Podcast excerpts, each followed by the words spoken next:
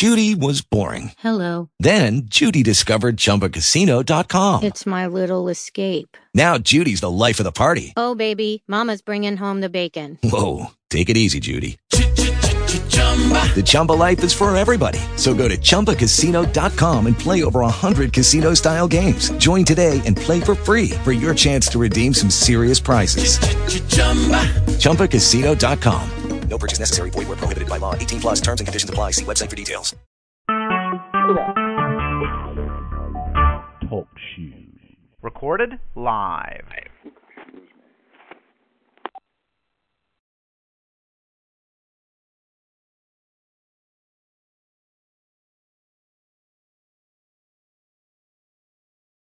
Black Power, BB48, Mile Hotel, Broken the Feet on the Ground Radio. It's your brother Born coming to get it in Think Tank Thursday. It's to be a light Think Tank Thursday, man. We're trying to get this, uh, trying to pull this audio, man, so we can have a little something to listen to. Um, got a lot of things going on. Things that I don't even want to put across the air right now. You know what I mean? Because, uh, you know, you really don't know exactly what's what, what's going where, uh, how it's going. So tonight we really got, uh, I'm really moving easy. And I'm to open it up with a praise now, turn of glory to God. Garvey, long live the spirit of Dr. Khalid Abdul Muhammad, praise Harriet Tubman, glory to Ida B. Wells, and long live the spirit of Sister Fannie Lou Hamer. And, um, you know, I just want to make some announcements. Uh, we will next week, we will have the uh, Lone Star RBG of being discussing uh, future uh, RBG days. You know what I'm saying? Coming up, discussing that. And that is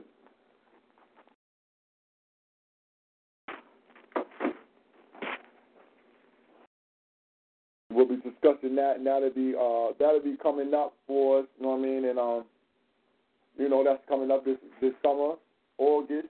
So you know, just discussing and trying to get the families ready, prepared for what's coming. You know, so you can already, uh, you know, if you don't got your tickets, you can already get your you go get your ticket, get booked, get your hotels and all that stuff. Uh, you know, in case you in case you want to be out there. So we want to get that information across to the family so y'all will be aware of those things. Right now, though, fam, I'm I'm sitting under a little duress because I'm starting to. Uh, let's see. All right. I'm just really starting to get my computer opened up correctly. Can't get the computer opened up right. I'm just really, really not able to get my internet working correct. So what I'm gonna do real quick.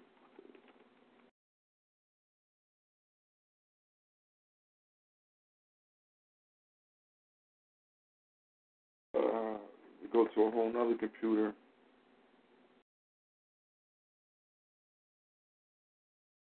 Oh, this is on open up my other computer and it's already open. I haven't seen what was going on in this. This Iran Contra affair. I don't know who was looking at that. Uh, for what for? But um, I think my daughter was looking at this in regards to we was talking about the, um, the cocaine the crack wars, the crack epidemic something that you know. And one thing about the crack epidemic is people don't speak on it enough. We don't give it enough. Uh, uh, we don't look at it as the uh, the the catalyst. You know, even though, and even I don't want to really put catalyst on it, but it it was a, a uh, I don't have to say it was a it was a uh, furtherance of our destruction of family. You know what I'm saying? That's what that's what I'll say about that thing. Is that uh, crack came in and it devastated the community through its uh, taking out the mother out the home. And once you take the mother out the home, it was just mad, mad savagery going on. Family wasn't, you know what I mean? Family not being fam- family ain't family no more. You know what I'm saying? Family is not family no more. You know, when you take uh, when you when you take and do that, you you know you push a drug in that uh, just basically makes it a free for all, turns the children into adults. Where you know you got the children, they selling drugs to the teachers, to the doctors, cops. I mean, you know what I mean? I you know, and as a as a youth, I had some of all of them people as customers, man. I'm talking about a teachers, police officers, doctors. And then, you know, it, the the the uh, customer base for crack ran the gamut. You know what I mean? From one extreme to a, to the other. You know what I mean? You have people who would make uh, people was making fifteen hundred dollars a week. Uh, come in on a Friday, man. That shit up. Be you know what I'm saying? Smoke that shit up by Saturday, man. You know what I'm saying? Straight up. Come in Friday night by Saturday morning, man. They done ran through thousand dollars worth of crap, man. ASAP. You know what I'm saying? So devastating to the community. Uh, let me see. You know, so I'm, I'm doing that. We, you know, we spoke a little bit on, uh, you know, the past uh, Tuesday. We spoke a little bit on the bullshit happening in Belgium. Now we totally know it's total, a total motherfucking bullshit hoax. Uh, period, point blank. We suspected it from the beginning, but sometimes it's, uh, you know, sometimes you find out. So um, let's see right here. Let's see right here. Um, let me see here. We're gonna open up my open up my chat room real quick, and then we'll open up my chat room, and then we'll we'll get right into it.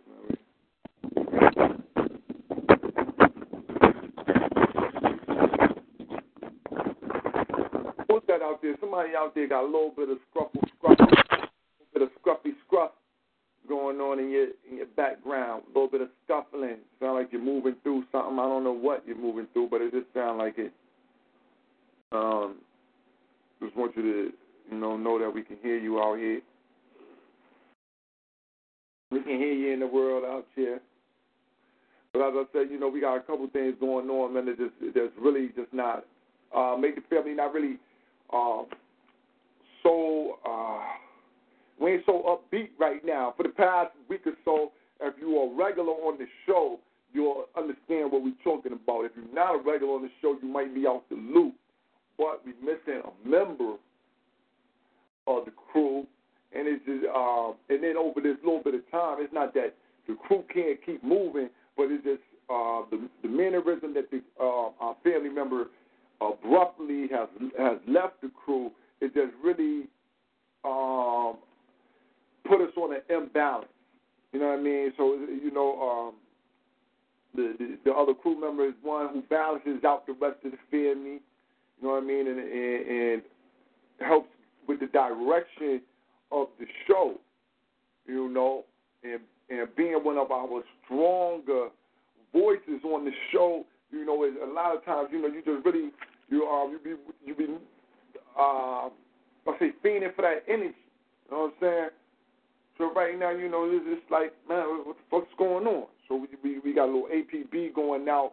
So you know, tonight I uh, spoke to the family. It's not really too much to discuss on things Thursday. We just want the people to reflect. Uh, reflect on keeping in contact with each other, man. World life. Really understanding what this African liberation is about and that it's dangerous in African liberation. That's one of the that's one of the reasons why you know I think that the family is just a little distraught because we we understand the dangers. You know what I'm saying? In what what's going on, we understand the dangers in being you know um in being a revolutionary. We know that there's inherent dangers in being a revolutionary. With that being with that being said, you know, we really looking forward to having a, you know, uh, having everything get back right. You know, we have a, a update for the family Saturday. Everything should be up to, you know what I mean? We should have things up to speed. We really putting some real, you know what I mean? We putting, as we see, you know, feet on the motherfucking ground. You know what I mean? We putting feet on the ground. Uh, and, and just really going to move forward with that. Um, for the family out there who subscribes to the debates and shit like that, we not fuck that. We not, uh, you know, you know, we really ain't gonna debate a whole bunch of people too much no more, and we just seen a lot of bullshit going on, so we just want to stay away from it. Just want to stay away from it.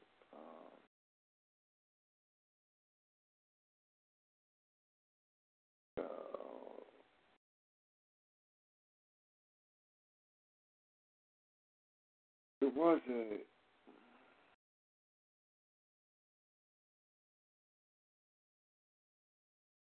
uh, brothers uh, put me onto a, a situation where we, you know, we could been checking out uh, information on Black Wall Street. Just a little history, a little history lesson. But um, I don't know what the hell's going on. My shit not working today. not working today. Uh, you know, what the hell is going on? It's not doing the right thing for me.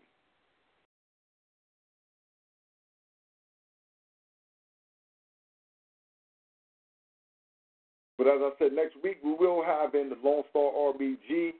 Um, this Saturday coming up, we will be dealing with geography. So y'all make sure when you come in this Saturday, 10 p.m., bring, uh, you know, have your maps ready.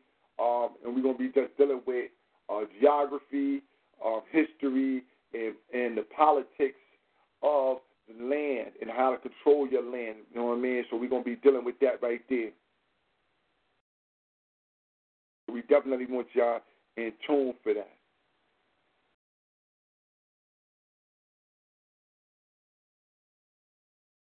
Damn, I'm I'm not finding the video.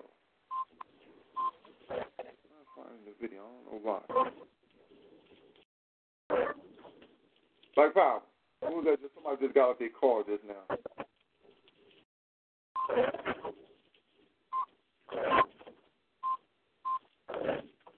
Or you might be in the grocery store. Grocery store. Who ringing out? Who ringing out? Yeah, I know you hear me. You can hear. We can hear you. You can hear me because we can hear you. But yeah, tell me that's what the, that's what's going on tonight. So we got that we got that rolling, and um, just wanted to just wanted to put the people up on some on something different. So what I'm what I'm gonna do is um, let's see let's see right here.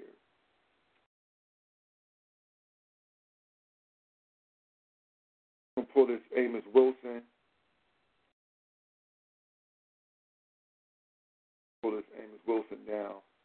Black love, black male, and black female uh, relationships. I that's that's the one I'm, uh, I'm looking for. Plug that in, plug that Amos Wilson in, and then we'll uh, we'll let that we'll let that rock. And then you know, uh, family, like I said, man, you know, we we got a lot of things going on, and we really. Uh, you know, you know what I'm gonna know. You know what I'm gonna do. I'm gonna play feel good history. That's the one. That's the one that I'm gonna go for. I don't know. Family on the line. Which one would y'all rather hear? You know, and I see y'all out there. If you don't want answer, it's all right. But which one would y'all want to listen to by Dr. Amos Wilson? Would you want to? Would you want to listen to Feel Good History, or you know what?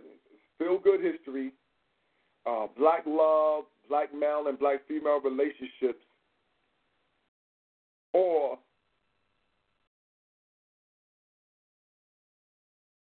or would you like to have uh, riot or revolt, urban responses to white hegemony?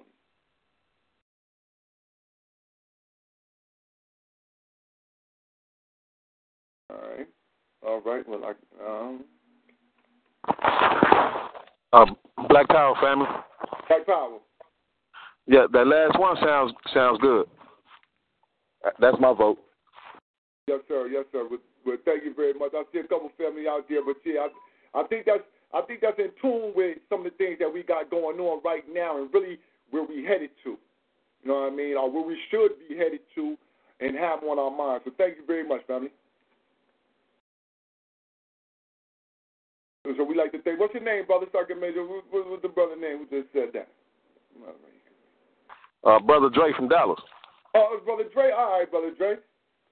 Black Power, Black Power, Chief. Yeah, but we're going. You know, um, brother Dre gave us a good, a good suggestion, um, and I'm glad. So for the rest of the family out there in Texas, Connecticut, North Carolina, everybody listening in, New York City, uh, uh, Louisiana, you know what I mean? Cali, California, from our Cali peoples and all that. What we're going to do, we're going to hit this Amos Wilson riot or revolt urban responses to white hegemony. And we're going to open this up real quick, and I'm going to mute everybody's line, and we're going to get it in for the night. One moment.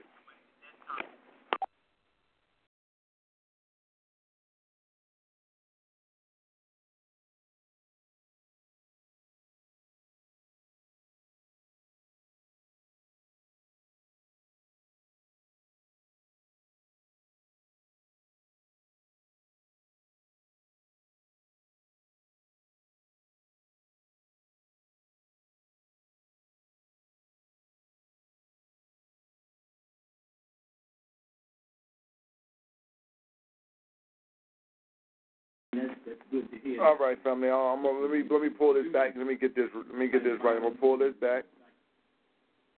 Hold on one second. I have to start this all over because I had it queued and it started playing before I can get it right.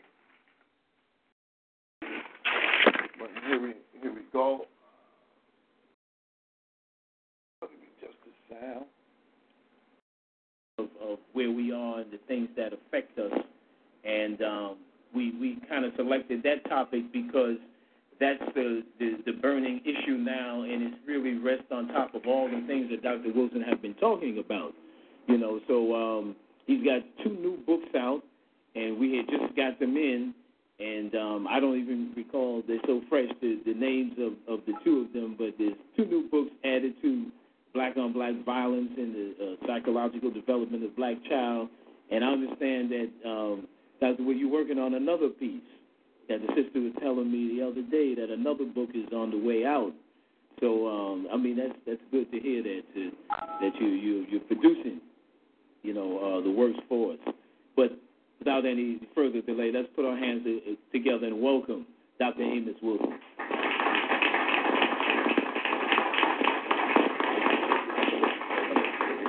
Thank you. Thank you very much. It's indeed a pleasure to be invited to spend this time again here with you today. I appreciate your coming out on uh, a holiday like this and on a day like this. And of course, I want to wish all of the fathers and parents happy Father's Day. I want to also thank you for um, patronizing the publications that were mentioned and asking I'm asking you to look forward to a number of others.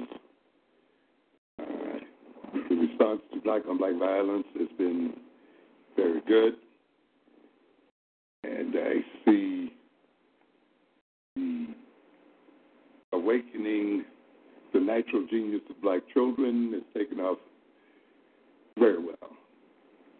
Those of you are familiar with the developmental psychology of the black child will sort of see that awakening the natural genius of black children is a related publication.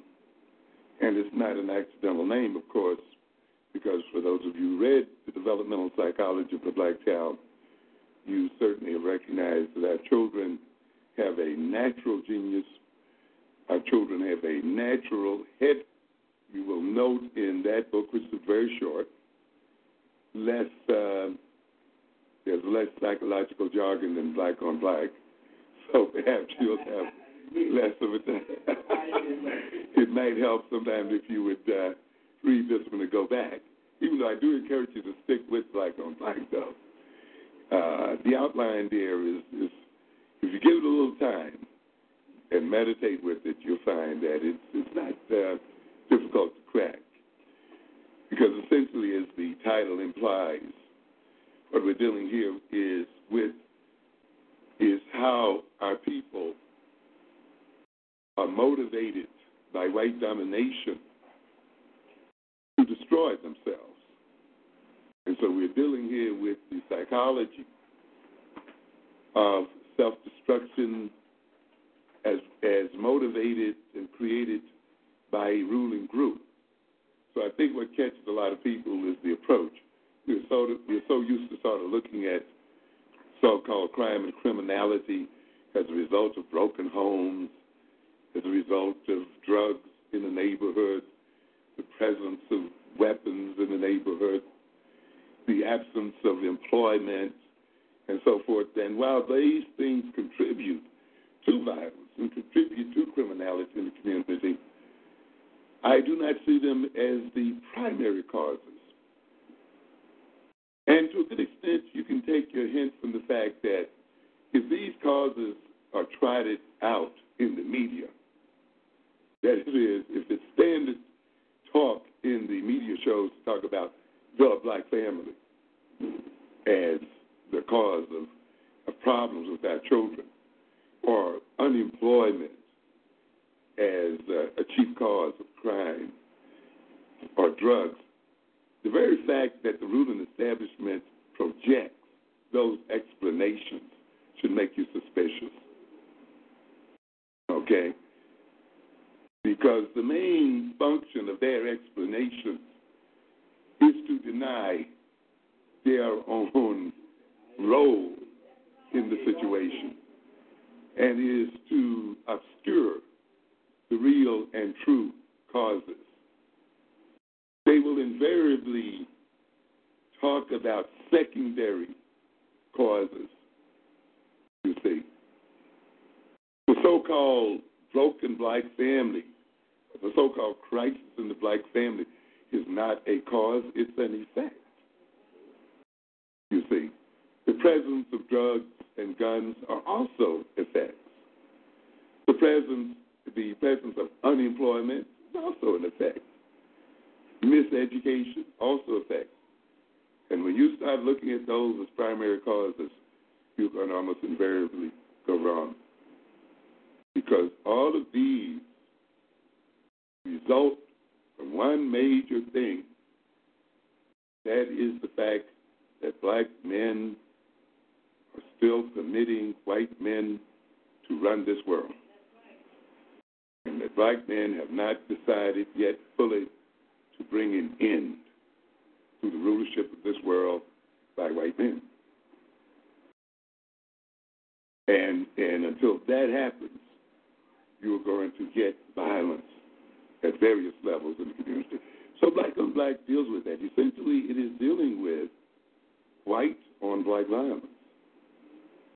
You see, and moves from from that, and the and the psychology of it is is that this violence is hidden often or denied. It also deals with the fact that the European man and the white man is the most criminal man the earth has ever seen. The most murderous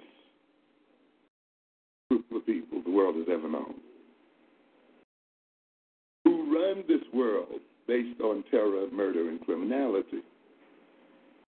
The interesting thing is, many people see them as symbols of sanity. and many of us want our children to be just like theirs. And all of this kind of thing. And that's that's that's interesting. It's a very interesting situation. And so we, we gotta look at that psychology. And so to a great extent we see here a system designed to create this image that goes directly against the obvious history of these people, where the victims themselves see their major goal as that as one of intermixing with these murderers. And see the highest point of their lives as that of living among these people. That's that's it's and so it gets a little complicated, but it's important that you understand this kind of system. Because as I point out a little more clearly, I think, in understanding black male adolescent you see, that the major point here is that these people try to hide that criminality. And behold, the system is built around denial of criminality.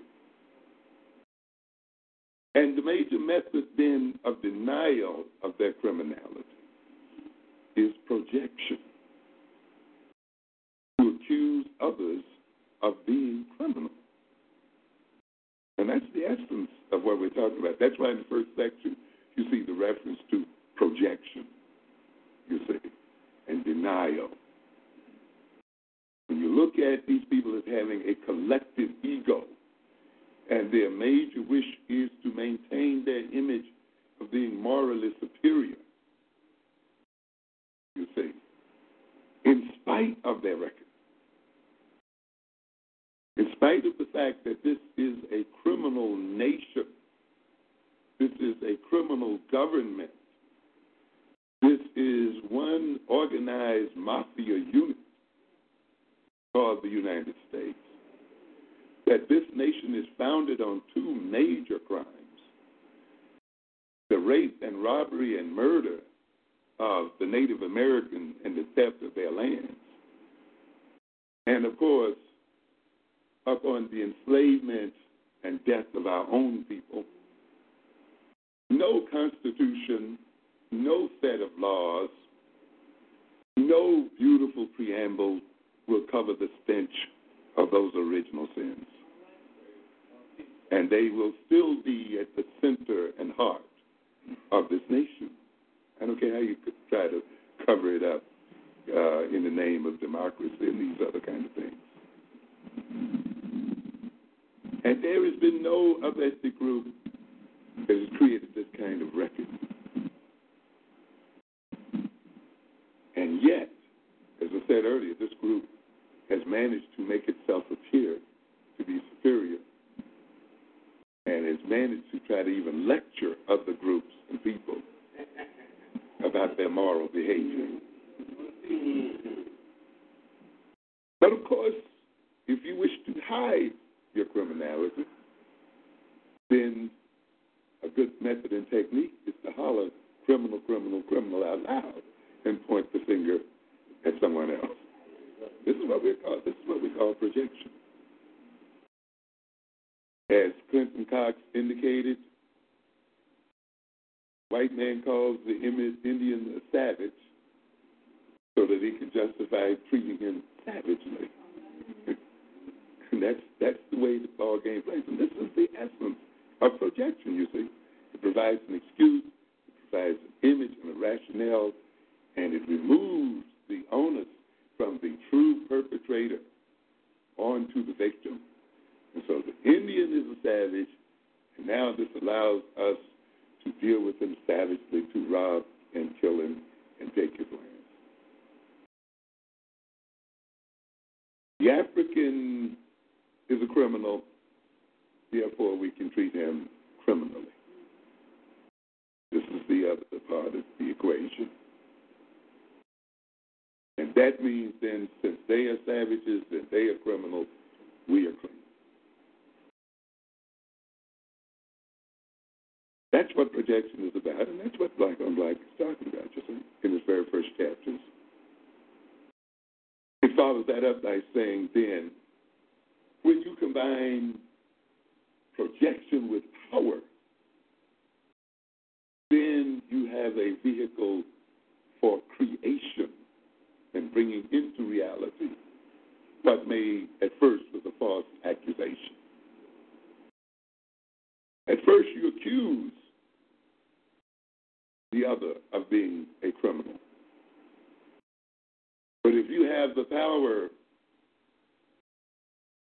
to create the conditions, you see, certain conditions, if you have the power such that that person reacts incorrectly to your accusation, if you have the power such that the only information they get about themselves is the information that you give them, then projection becomes a creative process and actual criminality begins to occur. And this is again what we're getting at, at in Black on um, Black, you see. The creation, the accusation, the creation of the conditions, and now a certain segment of that population comes into reality, and now you run out to the jails, the prisons, and you count noses. And then you start making statistical statements. You're only 15% of the population, but you're another 50% of the jails. We now are therefore justified in our original conception and uh, and this is what we this is this, in essence what about in black and white. The accusation process, the combining of accusation with power and creating of certain conditions, the reaction by those accused and projected on such in such ways that some of them will engage in behavior that we label as criminal, and the use then of that behavior and the use of the results of that behavior to try to substantiate the original accusation itself. The other part of that book, of course, deals with the fact that all too often the victim being cut off from independent sources of information, the victim somehow coming to believe in the moral superiority of the one that dominates them, in the authority of the one that dominates them, often then internalizes the attitudes projected by his dominator. And he becomes possessed by those attitudes because those attitudes take life in his body and in his mind, and he identifies with those attitudes. And in that sense, then, he begins to look at his fellow victims through the eyes of those that dominate him, and he becomes cut off from them and alienated from them, and sees them as the enemy, as the ones to be exploited, and therefore engages often in violence against his own people and violence against himself. So I think we have here a relatively straightforward and simple proposition. I think if you hang in with uh, Black on Black, and uh, you'll be able to see see what we're getting at there. To a good extent, what Sister Souljah is alluding to out here, of course, is premised in the very introduction of Black on Black violence. And there's, there are references to it throughout. Why not victimize the victimizer? The very first introduction talks about the issue of powerlessness and what powerlessness, how powerlessness motivates often many of us to attack our own people. The very essence of what she's alluding to is the section where we deal with displaced aggression, where the source of the aggression and the cause of the aggression is not rooted out or attacked for a number of reasons. And the victim of that aggression, reacting with frustration and anger and confused about the source of his frustration and anger, or fearful to confront the source of his frustration and anger, attacks fellow victims. And in a sense, he kills himself and kills his fellows because he has not yet made up his mind to kill white men. Black men will end their killing of each other the day they decide to kill white men. That means that metaphorically and if necessarily literally on both levels.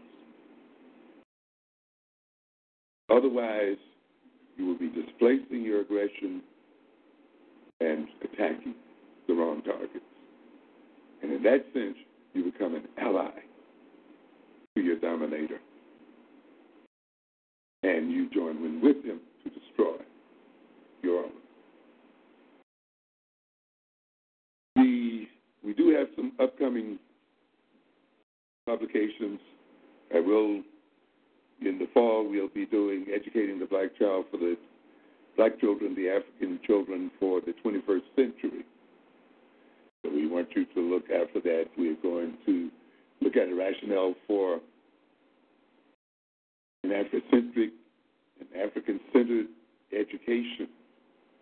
We will explore it on a number of levels, not just in the sense of where a knowledge of African history and culture is missing from the curriculums, from the curricula of this country and across the world but look at it from the point of view of what is the ultimate purpose for an African centered education. Where are we going with this? Recognizing the fact that the major purpose of education is not merely lifting the self esteem of our young people, not merely getting them to read and to write better those things. But the ultimate function of education is to protect the very biological survival of a people. And ultimately, the quality of education must be measured against its capacity to maintain a people's survival.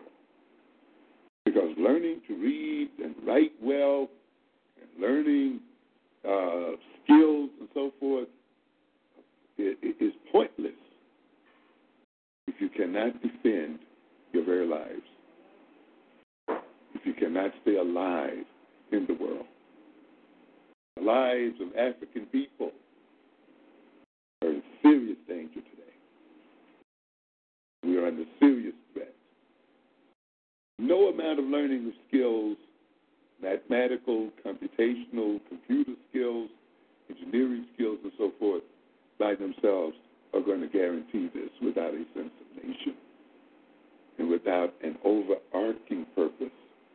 And that purpose is that of liberation, independence, and the capacity to protect both once one gets them.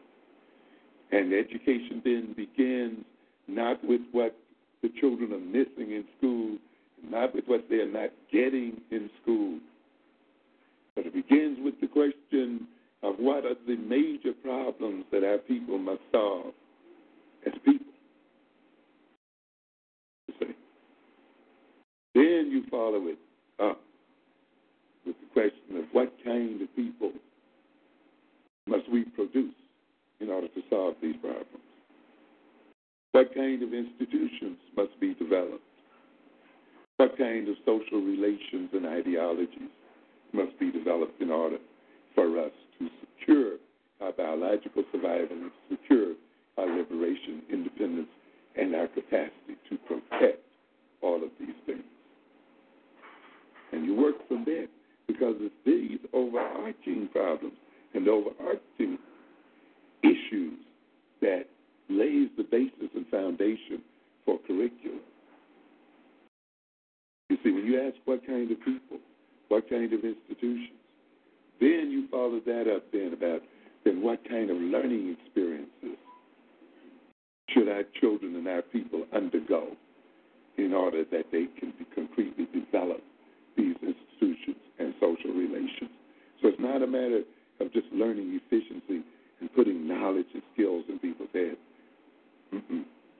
That knowledge, the knowledge and skills have to be correlated and coordinated with overall goals and purposes.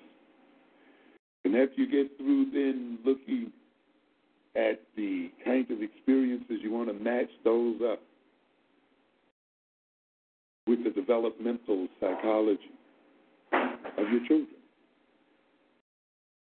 which, as you know, is not a psychology of other people's children. The same. And you've got to know that. You got to know that your, the the maturation of our children differs significantly from that of white children. We know that the psychology of a people reflects their history and experience, and the history and experience of African people is not that of European people. And therefore, the psychology cannot be that of those people, and therefore, the psychology, which is the foundation of learning and teaching, cannot be the same as that of those people. And therefore, it means we have to develop a new pedagogy, a pedagogy, a, an approach to teaching and instruction that is in line with the psychology of our people and the psychology of our children. Not one that's borrowed, not one that's begged, but one that is developed, one that is organically and intrinsically related to our knowledge of ourselves and the knowledge of our history. The experience of African American people in America and in the world in general has been such that our approaches and styles of learning are significantly different from those of white children. And therefore, an African considered, education is not only then a theory that deals with the inclusion of content into the curriculum, but it is a theory, it involves, in its fullest extent, a theory of learning as well as theories of teaching. And so we then hope in the fall, we, we, we don't hope it will be present in the fall because we, they, we've completed the, the manuscript, we're just editing it. So we will have this available so that we can combine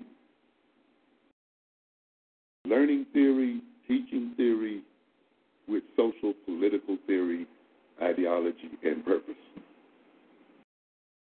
I will mention another current series I'm working on, and that's our Power series that you'll be hearing about, a series of 10 lectures that we'll be doing in the fall, built around the issue of power, and how to get it, how to keep it, and how to apply it the very direct way. We're going to now look for a moment at the subject matter of our lecture revolt, riot, or revolt. An urban analysis. The subject matter is an interesting one and raises some interesting questions and implications. Riot or revolt? Sometimes you have to start off in analyzing things in terms of why the question itself. You know, sometimes we get up, I see some of us on TV, eh, we're so quick to try to answer the question, we don't question the question.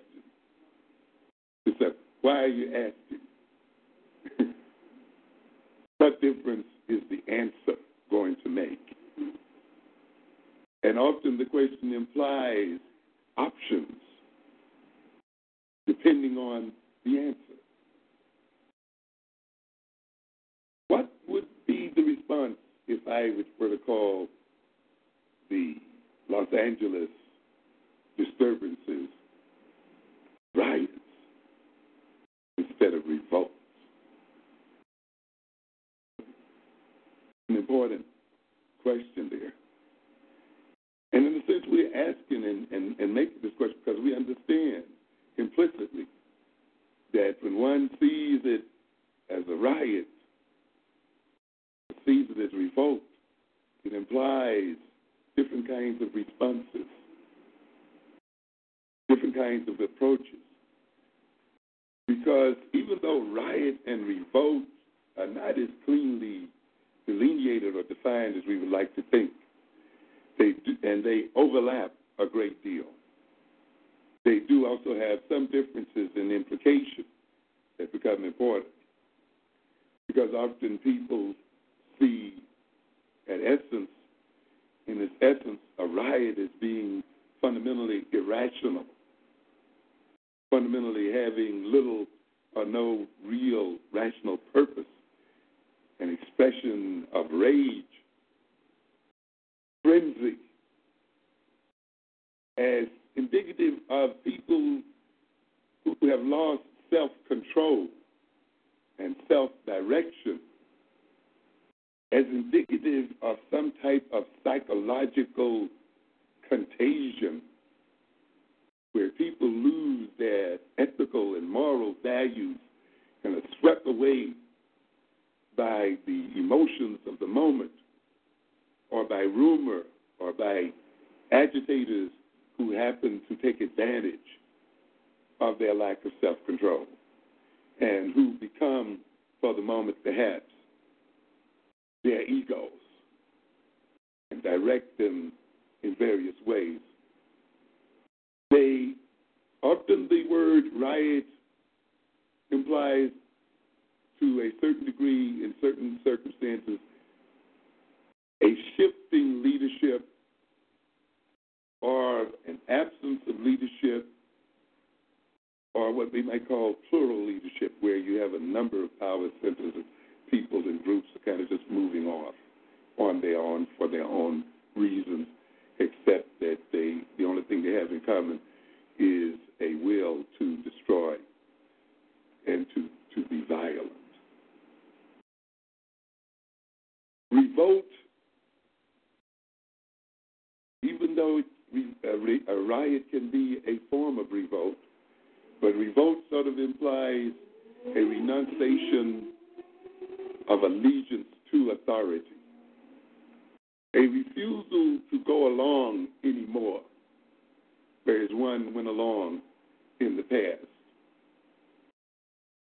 As a statement about the legitimacy of authority.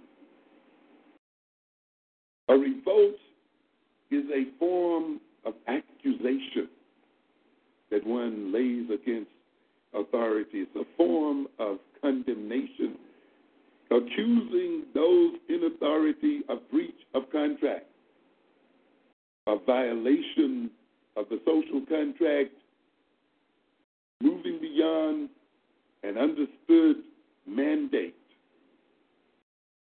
A revolt is an act of refusal. And it is not only, though, a form of negation where one refuses, but another way, an act of affirmation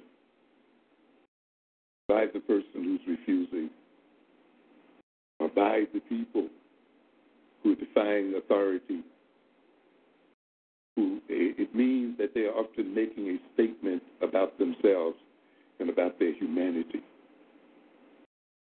They're making statements about morality, about the fact that they perceive the authorities as having engaged in immoral and unwarranted behavior. So, in that regard, it becomes important to distinguish between the two. Even though there is a question as whether these distinctions will make much of a difference after all. Because, from the point of view of those in authority, the tendency will be to call a revolt a riot. Because you see, for the authorities to admit that it's a revolt, to a degree implies that they must begin to question the legitimacy of their authority. They must begin to examine whether they have actually breached a contract. They may be forced to give those that accuse them some credibility.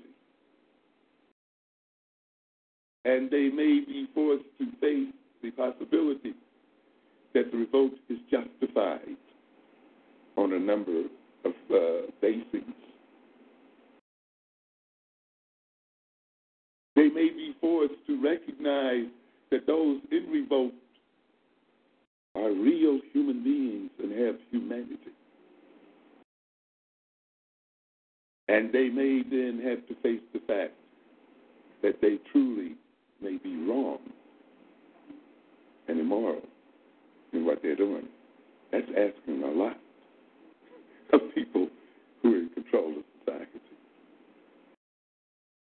And you can see why then they almost irresistibly will define any protest, legitimate or otherwise, in terms of riotous behavior. Because one of the things that the authorities tend to do, of course, is to defend their own collective egos. We talked about black on black. To justify their own behavior, to try to maintain their own sense of superiority.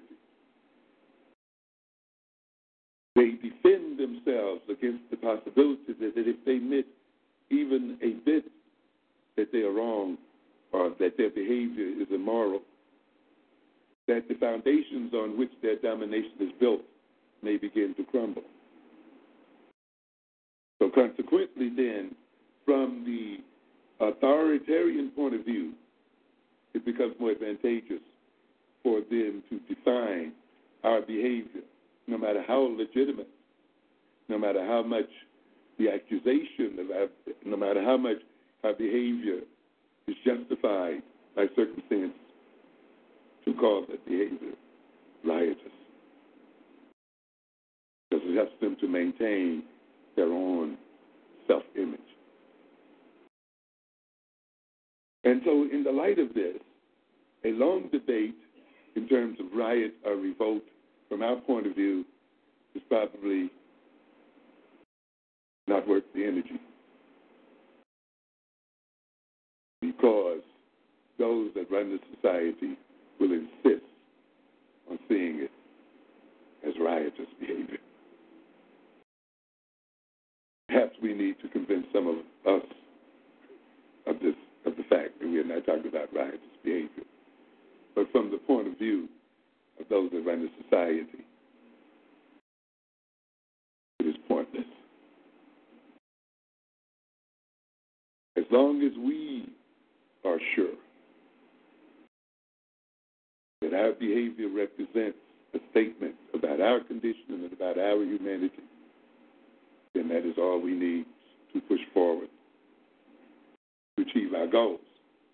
One of the other things that worries people about the disturbances in LA and other similar ones is the nature of violence. And yet we have to face the fact that violence is often what we call the handmaiden of revolutions, insurrections, revolts. I hear some people out here now condemning violence in a wholesale manner. I'm against all forms of violence. Well, you can be against it, but that's not going to change the reality of it. And that violence has been with us a long time, and it's going to be with us for a while yet. Trying to deny it and make pious statements against it uh, is not going to solve the issue and solve the problem. Ultimately, we must confront the role of violence and what it is and how and what role it plays in mankind. Violence is common to many revolutions because, after all, changes are being sought by extra legal means time and the normal channel of political influence are being short circuited. We have some people here who think that we can have strong, deep, and significant political revolutions within the legal confines of society itself. There is no legal revolution. There is no legal revolt. You see, very essence of revolution itself is illegal or extra legal. And violence is a form of political influence. And it is a means of exerting political influence. And violence, particularly within a system of this type, is itself revolutionary because the traditional and so called legitimate means, which exclude non governmental violence, are not only rejected but are reversed. What are we saying here? We're saying here there are some people who try to advise us to use the system and to stay within the system. This is not a system without violence. Of course, as I indicated to you earlier, this is a system born and bred in violence. Government is not nonviolent, violent, and the system is not nonviolent. Government is a monopoly on violence. And to a great extent, you see, behind the rules of the system lies the iron fist of the government. And to a great extent, the essence of government is its monopoly on violence. And it wishes then to be the only party in a political conference that has violence as an instrument of enforcement. And it tells everyone else then that they should not use this instrument and should follow then the system. But of course, the issue becomes what happens if the system does not work? And what happens if the traditional rules do not work? And one of the things we have to keep in mind, of course, is that when you have power, that power confers upon you the capacity to create rules in such a way that the power is not challenged as long as people follow the rules. As a matter of fact, one of the first things you want to do is to establish rules such that the power of the authority of the government cannot be challenged through following them. And that means then that the government can even use its own rules as instruments of terror and instruments of violence, as instruments of uh, maintaining oppression. And yet it seeks to deny its own population. The instruments it uses to crush that population to defend itself against being crushed and against the hostility of government. Therefore, when the people use violence, they are engaging in an act of revolt and in a revolutionary act in that they are stepping outside of the rules and confronting the government and confronting authorities with extra legal, illegal means of bringing about change and of influencing the government itself. Mob violence, though it may not be the result of deliberate thought, though it may not appear to be so, the vehicle for the promulgation of ideologically based revolutionary programs, and may be, in part, the momentary, seemingly trivial decision, may seem to be influenced by momentary, seemingly trivial decisions made by any number of individuals in an environment of chaos and disorganization, may nevertheless forecast revolution. So even if you call the disturbance in LA and other cities riots, does not mean that these do not, on some level, forecast revolutionary change. Of course, they may be indicative of a revolution which is already occurring. Or finally, they may indicate the need for revolution. Have to look at them no matter how disorderly they may appear, no matter how self destructive they may appear, no matter how superficially irrational they may appear to be, they still can be indicators of the state of the nation and they indicators of needs in societies that must be met. As a means of exerting political influence or as a reaction to provocative political and economic circumstances, violence is a form of terror. People are horrified by so called riotous behavior or revolts and the violence that attends them. But terror is not without purpose and not without place. As terror, it emanates an atmosphere of fear and despair.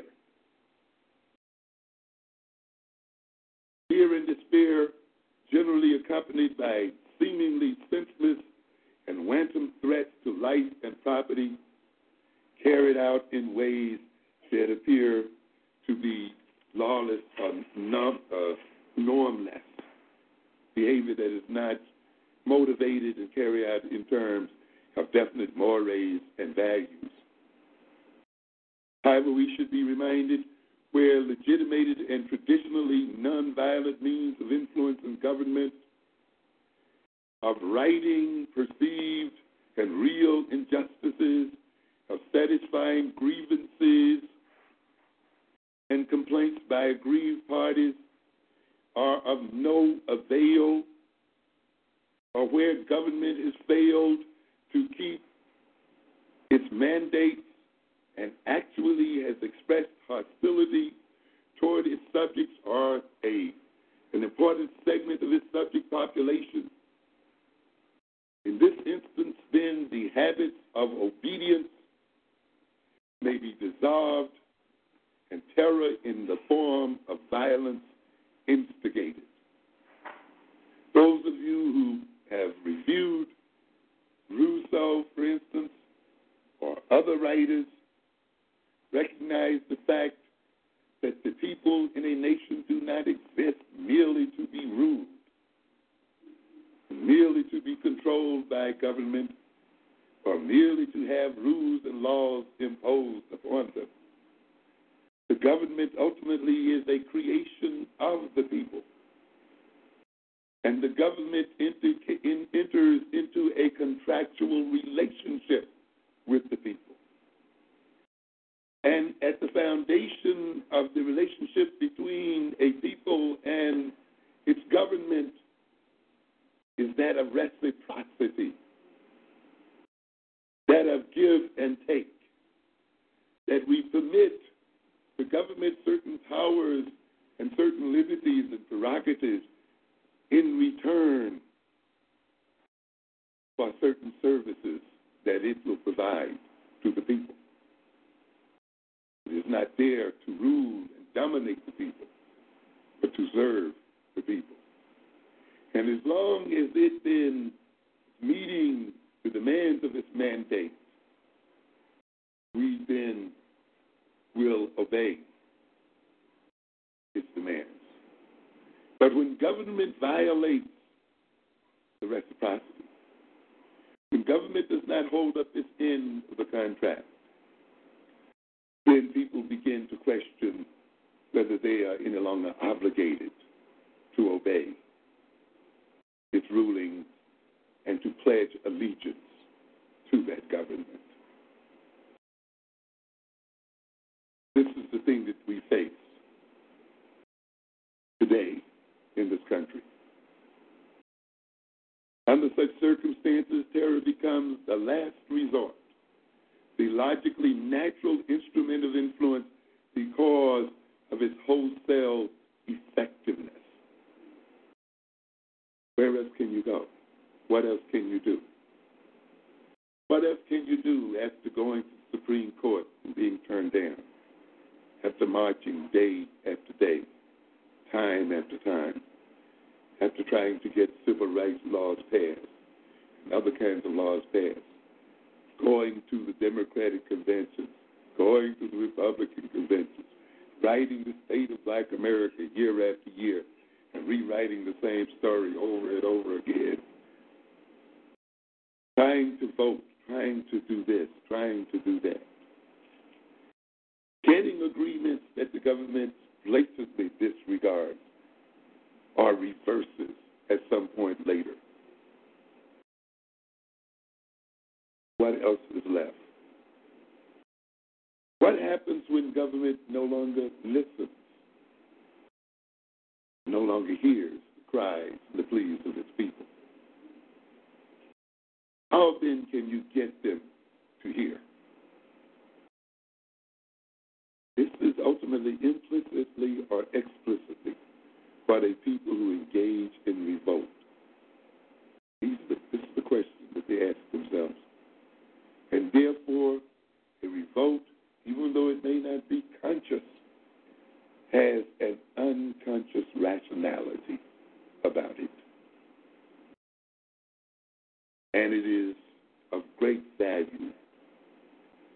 When I talk about power this fall, talk about the fact, as I will mention here later, that social disruption are weak people's mightiest weapon against the government.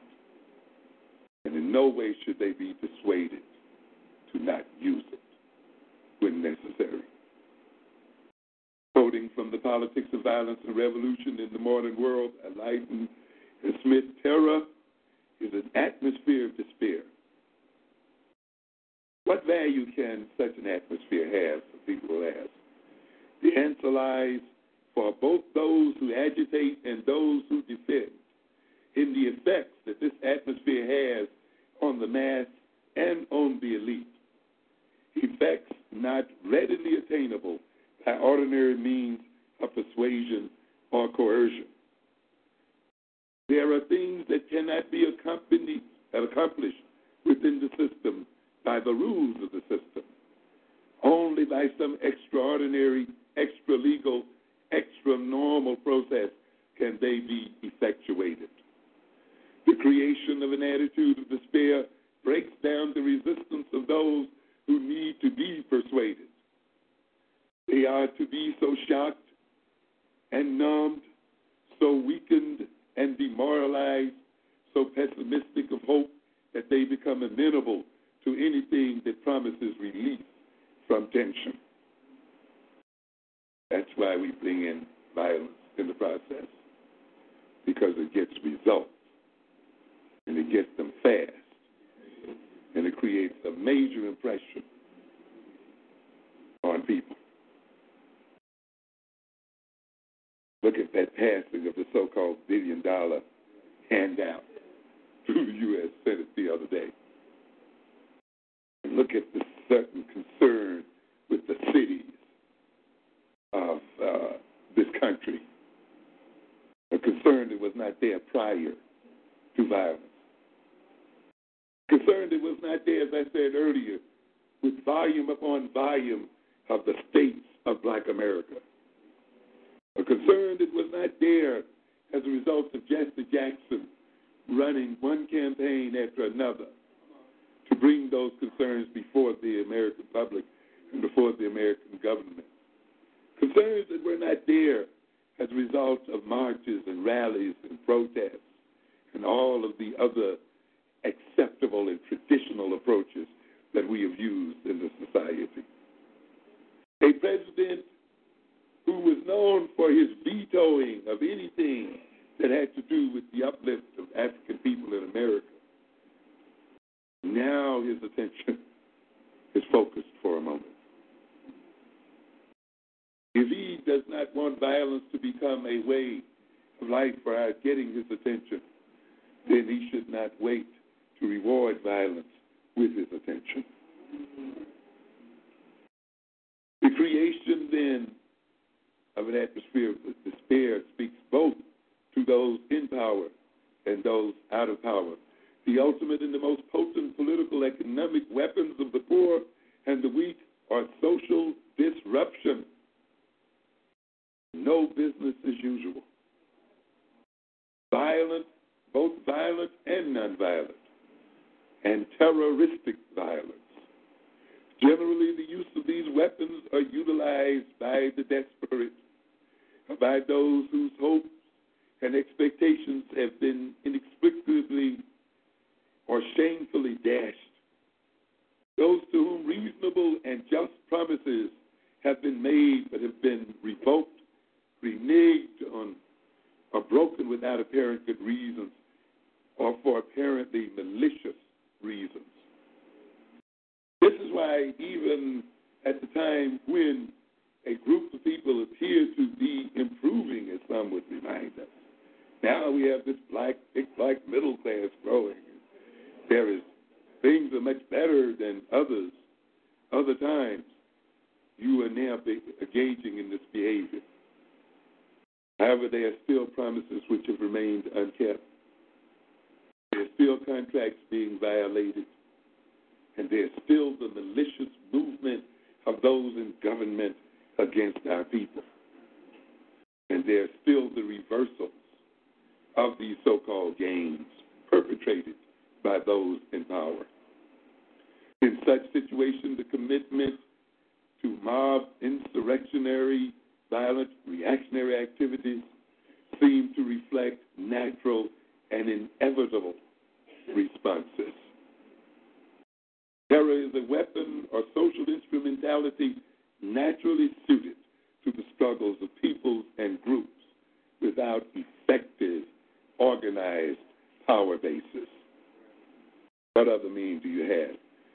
I can see these snobbish people with their power and with their influence, with their false sense of moral superiority, trying to persuade the poor and the weak not to use the only weapon they have left violence and disruption, hiding behind pieties and religious and moral bromides. It's a good thing that the poor see through it. It's amazing that the poor and the weak wait so long to bring about change by the only means they have available to them. We cannot assume, however, that terror, revolts, and the like are always deliberately planned, deliberately instigated, or predictable events which eventuate into predictable outcomes. Many times they are apparently spontaneous, utterly without intention, and may abort or disappear without apparent reason. However, this view of seeing insurrections, of seeing revolts as being spontaneous, as being without intention, reflects a failure on the part of those who view them this way to distinguish between immediate precipitant causes of violence and preconditional and underlying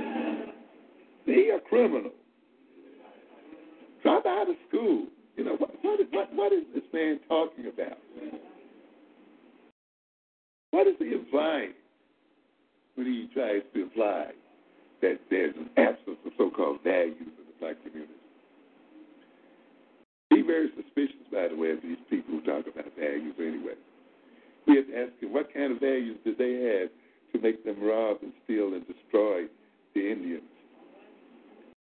the enslavement of black people. As I often said about Jimmy Swaggart when he used to talk about that old time religion. He used to march across that stage with that Bible pumping up and down. Yes, talking about the religion of his great grandpas and how he wanted that religion brought back. Of course, I have to remind my people, you really don't want that religion brought back. Because at the time they had that religion, they were hanging and lynching black people, enslaving black people. So I definitely don't want that old time religion. And I'm a little weary about those traditional values you're talking about too. because those are the, apparently the values that underlies the racism of this nation and that rationalize white supremacy and that somehow lays the ideological foundations for the mistreatment of African people in America. I am not concerned then about the restoration of their so called traditional values, but the creation of new values. In this book and in this in this magazine by Thomas Byrne Edsall and Mary Edsall, they start out the article by stating race is no longer a straightforward, morally unambiguous force in American politics. Instead, considerations of race are now deeply embedded in the strategy and tactics of politics. In competing concepts of the function and responsibility of government, and in every voter's conceptual structure of moral and partisan identity. We're at the very center and heart of how America defines itself. Race helps define the liberal and conservative ideology, shapes the presidential coalitions of the Democratic and Republican parties, provides a harsh new dimension to concern over taxes and crime, drives a wedge through alliances of the working classes and the poor, and gives both momentum and vitality to the drive to establish a national majority inclined by income and demography to support policies benefiting the affluent and upper middle class.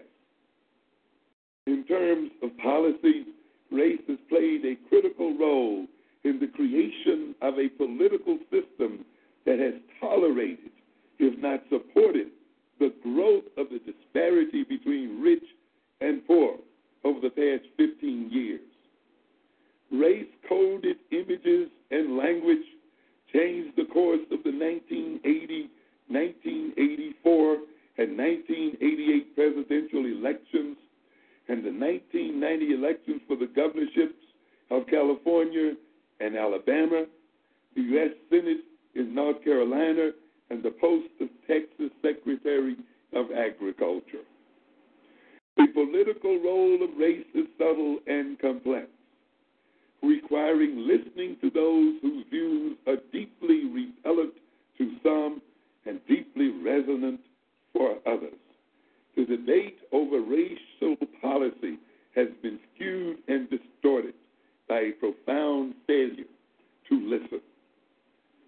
And so we see here then that blacks are the scapegoats of this society. African Americans are the means by which this society defines itself. As I say it again in black on black violence, you see, that the whole of the white ego and the whole of the white self image is built on its definition of who black people and African people are.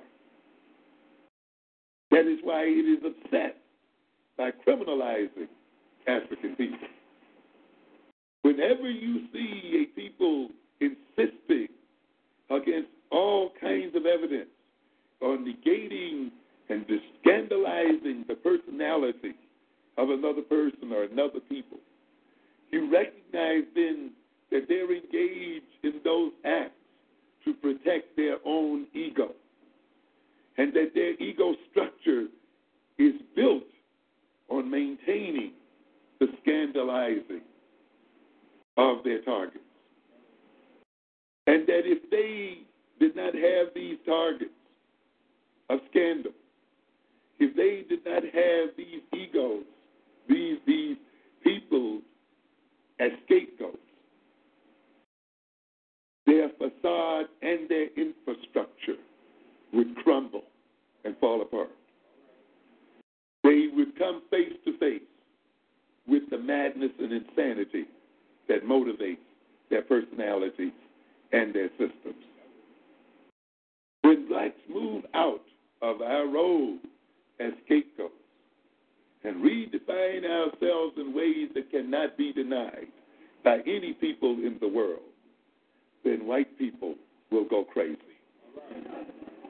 And they will fall apart.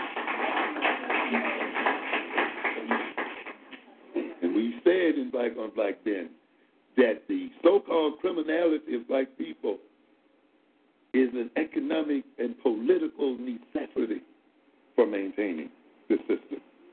It is not merely an accusation flowing from racial prejudice, nor merely accusation flowing from racial hatred, as hatred has little to do with it. It is necessary to the very foundation of the system itself. That's why at the center of it, even in the current politics of today, you will see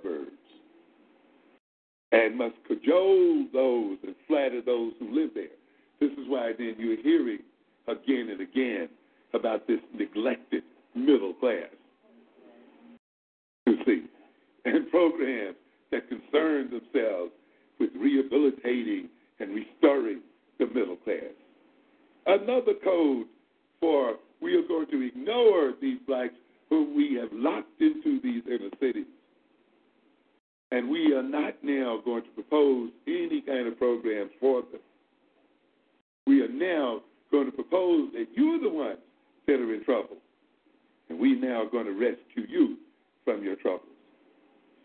You look at many of the publications today talking about edge cities, new cities created by principally by whites that ring the inner cities, cities that now whose governments are almost under direct control of these white suburbanites. Cities then that have influence in state governments in such a way that they can prevent taxation schemes that are meant to rescue the inner cities, that are meant to change the direction of the miseducation of our children, that are meant to relieve the problems of the inner cities. We have a situation then where whites have organized themselves in such a way that a politician who even talks about the rescue of the cities is literally damned for state office or for higher office. And now you see Clinton and other groups speaking to the suburban fringe. Is this fringe suffering? They tend to think that the black community implicitly or explicitly is not aware of what is going on. Let's look at some of these things, some of these preconditions. By 1991, the federal government's largest housing subsidy program was providing an average of $3,000 a year for each of 6 million wealthiest households in America, while offering nothing to the 36 million Americans in poverty. Only one of every eight federal benefit dollars actually reaches Americans in poverty. There has been a wholesale rape and robbery of the poor and weak in this country. And yet, this is the class that is supposedly now being rescued and is now supposedly uh, being uh, ministered into by those who run for office.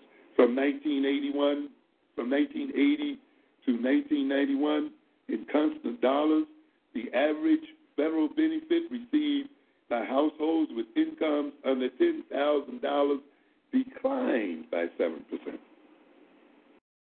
An actual decrease in benefits from the government, but yet we get a lying and deceptive image that because of the fiscal difficulties in this country, of those people on welfare, of the burden placed upon the government and upon the treasury by the poor people and by inner city people. And yet these people earning under 10000 have actually had their monies taken away and not added on to, while the rich and while the middle class have actually uh, fed at the government troughs. On average, households with incomes under $10,000 collected a total of $5,690 in benefits. On average, households with incomes over $100,000 collected $9,280 from the government. In other words, those making over $100,000 collect nearly twice as much from the government as those earning under 10. You see, you hear whites in making these discussions and, and talking about the state of this country and talking about the debt that this country is suffering from. And you can hear them talk about the deficit and the threat that this deficit holds for the health of this nation. And I want to warn you that this nation is in a very precarious state of circumstances. And the precariousness of its state will be made clear after the elections. But if you listen carefully, you can already feel the panic over the concerns of the, the economic state of this country. They are in such a panic that they know they have to reduce the deficit of this nation if it is to survive and if it is going to be socially valuable. In my series on power, I talked about one of the causes of black on black violence, other than the psychology that I referred to earlier, other than the social relations, has to do with the economic state of the black community. I try to emphasize that it's very important from a conceptual point of view to think in terms of a nation within a nation when it comes to analyzing black violence. I am not advocating that you buy the concept that we should have a nation within a nation. So don't give me a knee jerk reaction right on. What I am saying is just think conceptually in terms of black people as a nation within a nation. I think when you use this concept, it will help you to see some things that perhaps you cannot see through the use of other concepts, such as individualism and the other stuff people lay on you. When you look at the black community and the African American community in this country as a nation within a nation, it come, becomes almost immediately apparent as to why there's so much violence and social disorganization in the black community. I often use the Chinese opium wars to illustrate what I'm talking about, of how the British, in entering trade with the Chinese, were buying all of their tea from China, and China was buying nothing from the British. The British had nothing the Chinese wanted.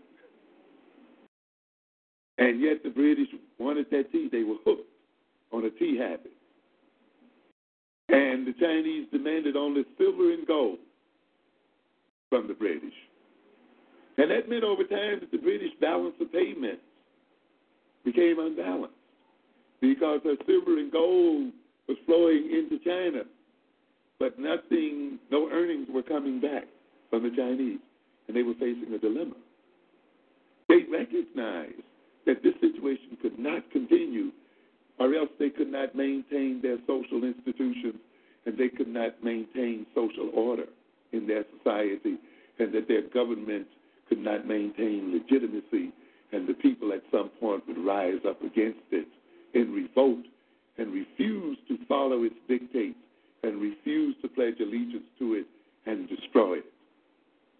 Because this is what happens to nations when they have negative flows of wealth. Because it takes wealth to maintain order. It takes wealth to maintain institutions.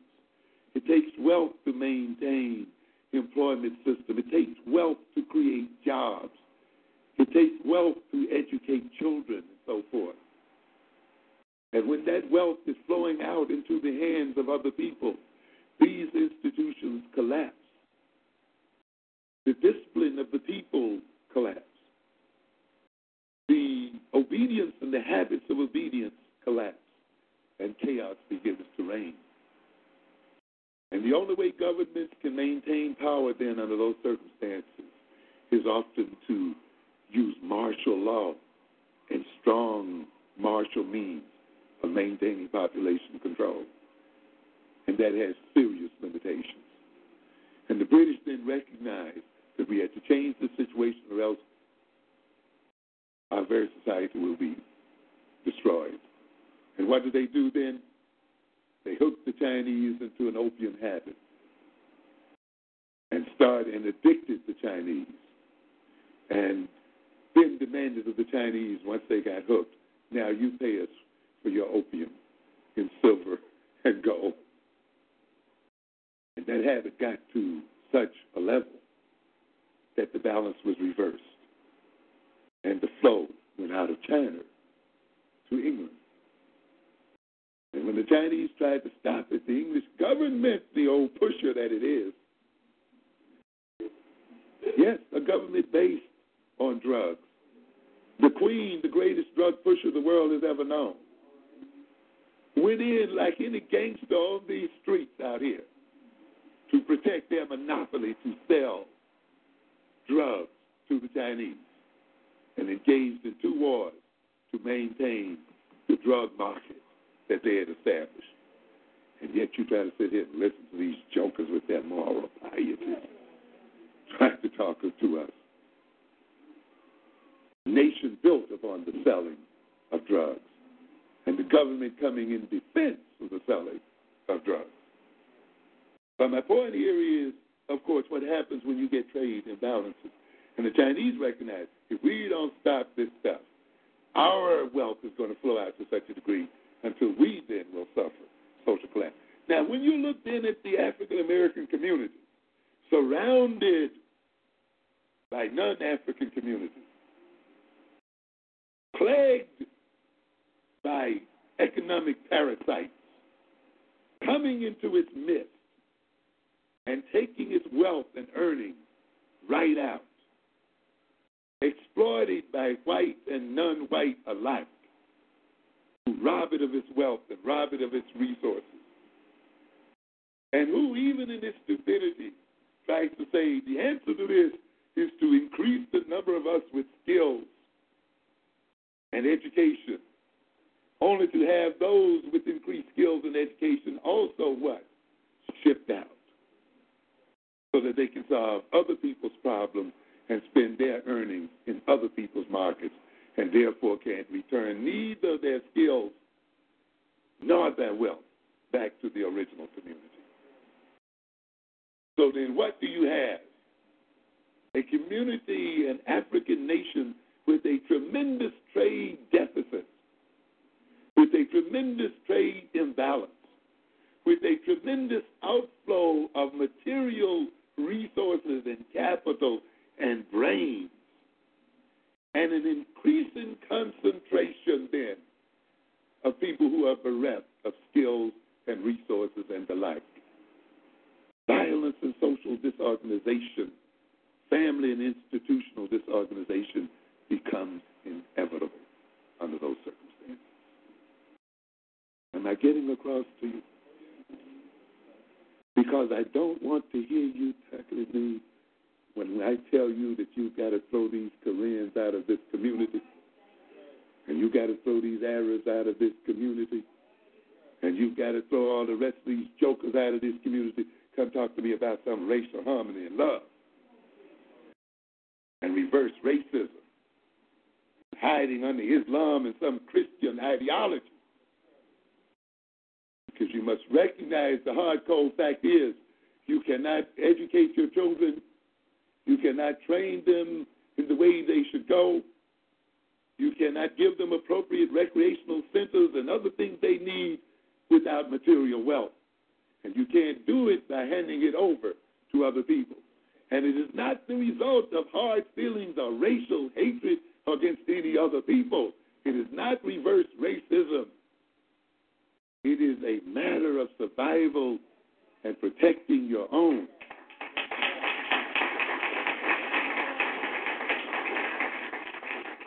I do not want to hear any pompous discussions about values, pompous discussion about how parents should teach their children values.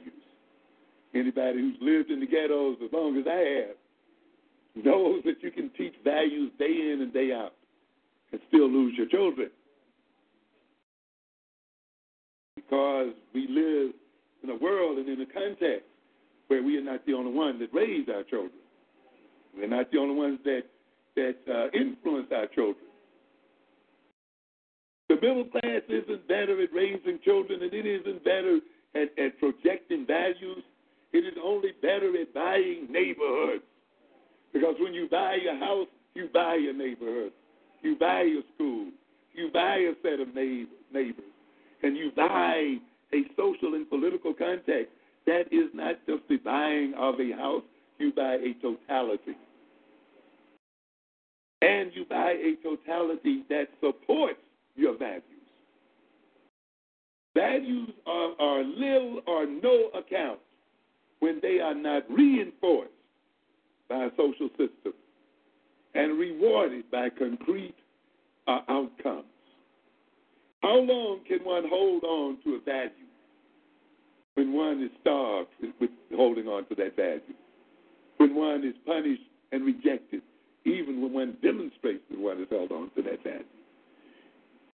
When then we demand that our children exhibit certain values, then we should be in the position to reward their exhibition of those values.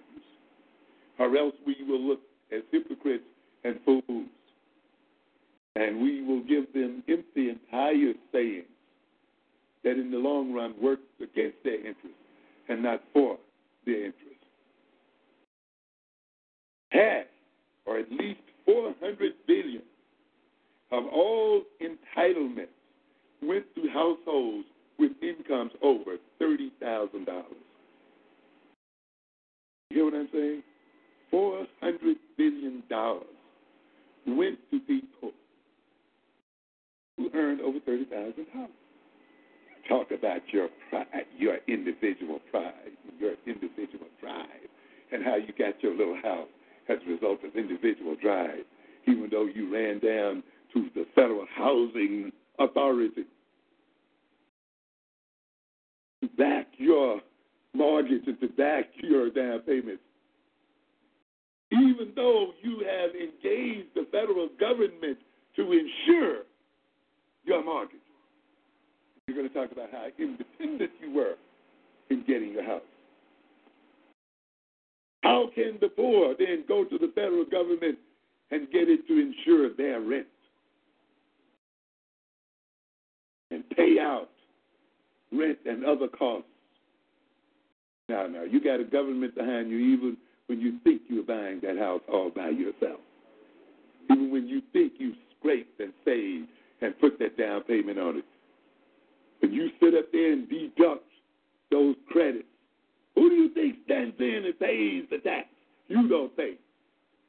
When you write so proudly the deduction that you deserve as a homeowner.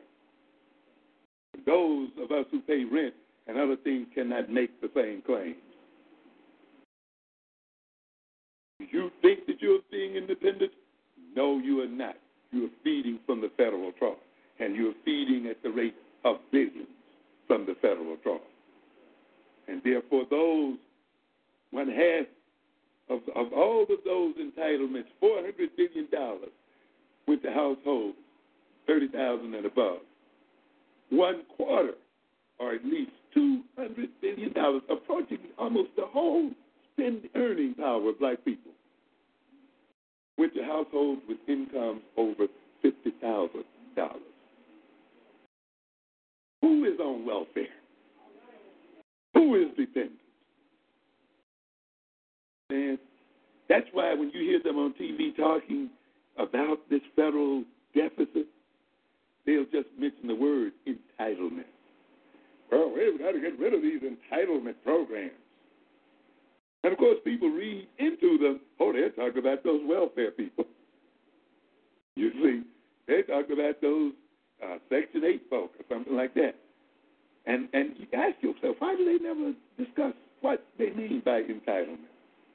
And why is it that despite the tremendous deficit this, this country is facing, a deficit that threatens its very viability, those men in the U.S. Senate and House cannot pass bills straighten that deficit up. They are so gutless and afraid to pass bills and come to terms with a deficit that is threatening the very uh, social foundations of this nation that they are trying to create a constitutional amendment so that they would be forced to balance the budget against their will because they know that they can never develop the will to do it. That's the way New York State does it. You know, it's just written in the Constitution. You've got to balance it, period. There's no way around it. Because the federal government doesn't have this, you see. And so that is what the Senate is saying, those people in the Senate are saying, we can't get the gut, despite the threat, to see that this doggone deficit is taken care of. Why can't they get the gut? Is it that they're afraid of welfare people? They're afraid of welfare rights? They're afraid of the main welfare people, those suburbanites that they're talking about. Those $50,000 a year people, those $100,000 a year people who are now getting billions of dollars from the federal trust. That's why they can't pass it, because those are the people with the lobby. Those are the people who with the organizations. Those are the people with the power. Those are the people who can diselect folk. So consequently, then, they are almost ready to see this country collapse on itself. But you know, in the end, who's going to be blamed for it because they keep just using the word entitlement. And the mass population will read entitlement as people on welfare. We're going to have then an attack, a genocidal attack on black folks. What are the long-term preconditions then that set up the LA riots besides the ones I mentioned? An interesting piece in the, in the uh, Village Voice called Herbicides by Daniel Lazare points some of them out. Subsidized private housing. You must know, you see, that the government, you notice whenever the government tries to read what they call leading economic indicators as to whether the economy is, is moving up or whether the recovery is over, what is the first thing they look at? Housing. Housing and housing starts. Because if you, you stop for a minute, you recognize the building of houses is attached to so many other industries. You understand? When you buy when you buy a house, you're buying furniture, you buy rugs, you're carpenters, plumbers, you're feeding the brick industry, you're feeding the pipe industry, you're feeding the tile-making industry, the insurance people, the, you know, there are tons of people that ride on housing. That's why the government looks at it as a crucial factor in indicating recovery or not. And consequently, the government is not going to take a hand-off approach to housing and to the buying and purchasing of housing and the building of housing. No, by no means, because housing and the building of housing is crucial to the economic system. So consequently, it will create perks and other kinds of things to try to generate the increased development of housing and building of housing and buying of housing. And therefore, even though the middle class may deceive itself into thinking it's due to its hard work and its value that it gets these houses, these houses are subsidized, subsidized by the U.S. taxpayer, by the poor, and by other citizens in this country. But you see, again, the rich call their, call their welfare subsidies, tax credits, and all these other names, and they call ours welfare. Each year, the federal government doles out an estimated $70 billion or more in annual tax subsidies to bolster an ostensibly private suburban home market. By comparison, the federal government allocated just 1.8 billion last year for public housing and 150 million for uh, uh, subsidizing programs for the homeless. 150 million compared to what? Two billions. 70 billion subsidizing suburban housing. 150 million for the homeless. 1.8 billion for public housing. The racist backlash engendered by the black migration waves of the 1930s, 40s, and 50s vastly accelerated a process already underway, that is urban decline. The whites were getting out. That's what has happened. Whites have just left the cities, mainly to get away from blacks. But this was not done innocently. This was assisted by the government itself.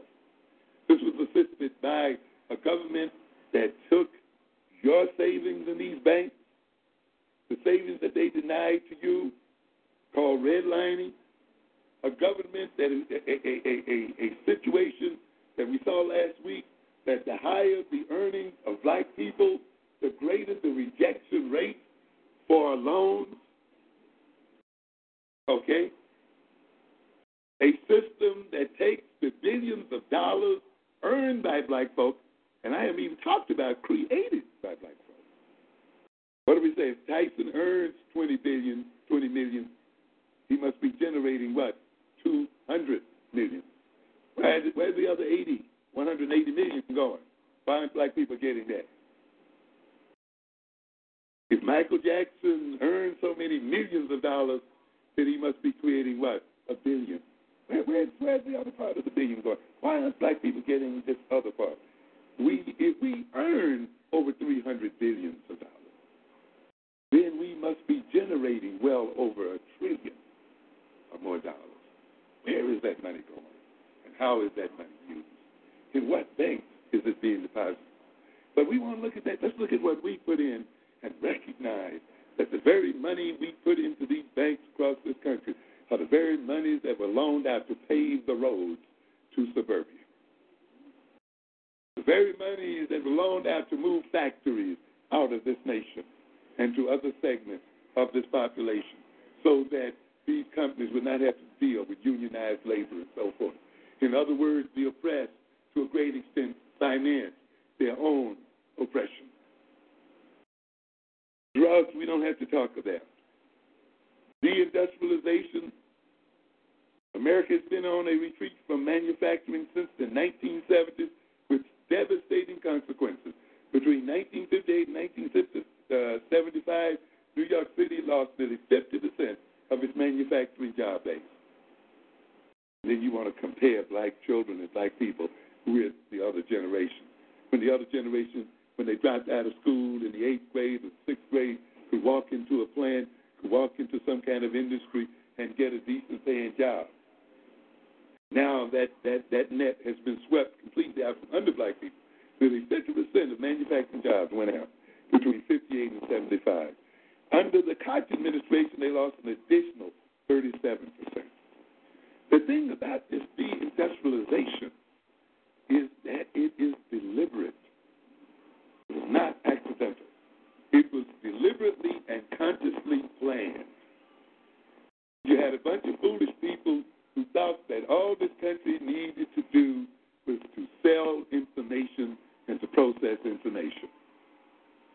To ship its factories out to other places and, and, and, and work with information only. And, there, and thought that Wall Street and that gambling joint down there would be the basis for maintaining the economy of New York City. Foolishness, pure foolishness. A nation that literally does not tax industries and so forth owned by its own citizens once they move off the border of America. That literally then encourages and subsidizes the actual movement of industry out of the country.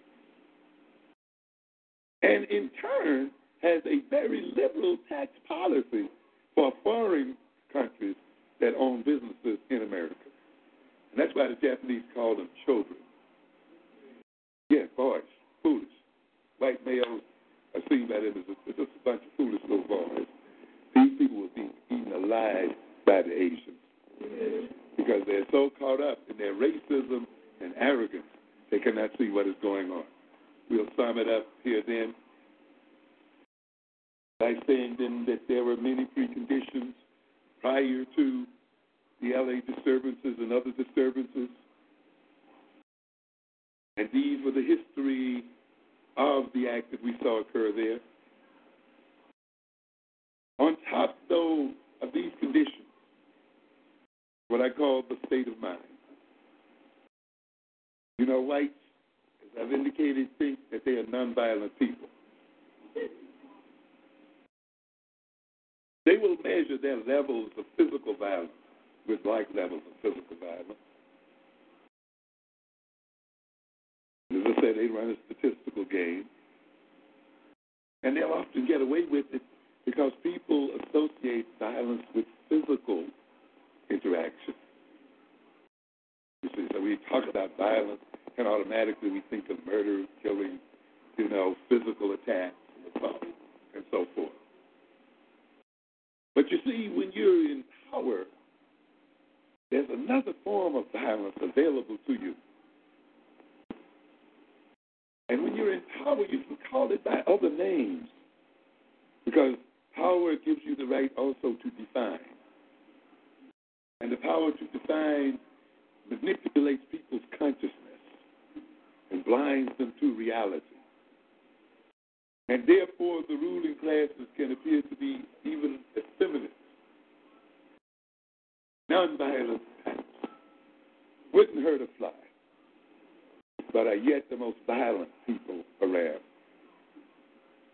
Because we cannot discount psychic violence. The violence against a person's mind. The violence against a person's perception of who he or she is.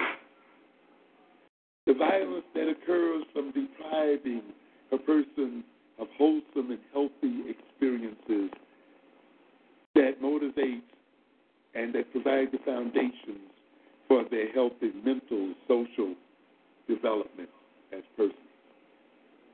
Violence that motivates self hatred. Violence that motivates alienation from the self and from the other.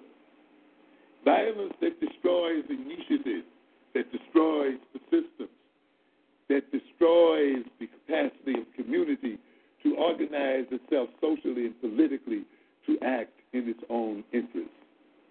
Violence that motivates many people then to engage in the self destructive acts of drug addiction and other addictive forms of behavior.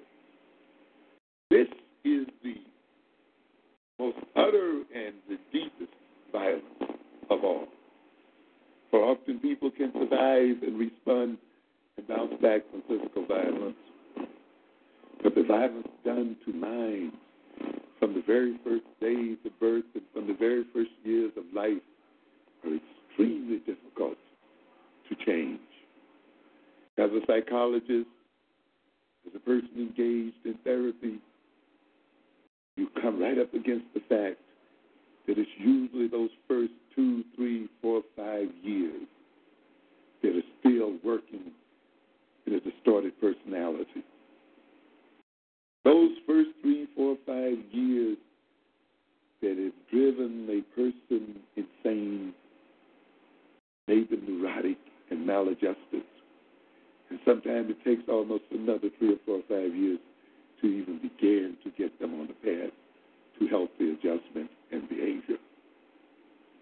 A type of violence that breeds violence in itself and makes it appear that violence is self initiated.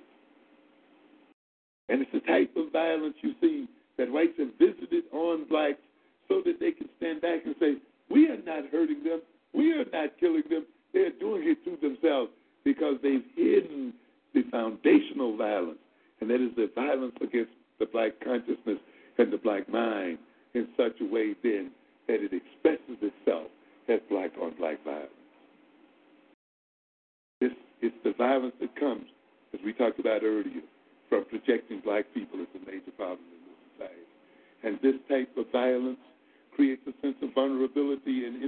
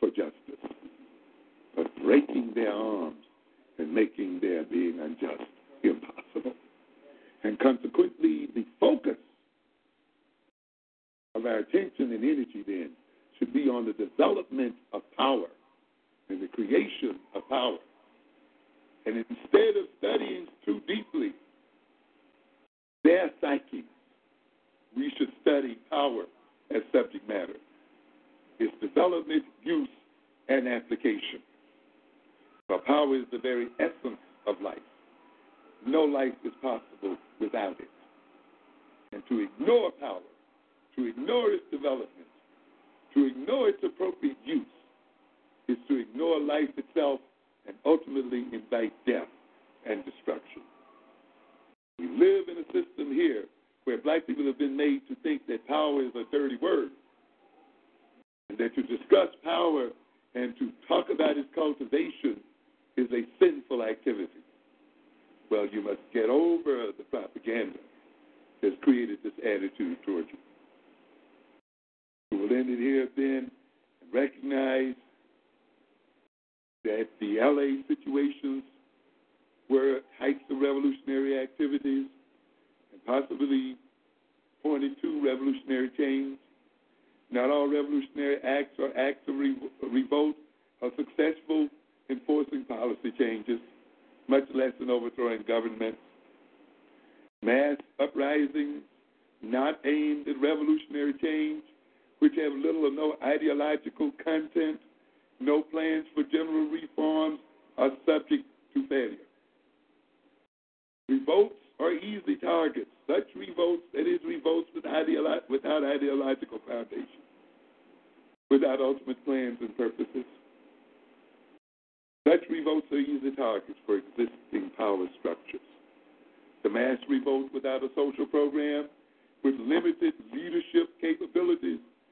We are a community here that somehow just expect leaders to sprout up out of the ground instead of training them and expect people to do the right thing instead of creating institutions to train and bring about the people to do the right thing and preparing them for doing the right thing.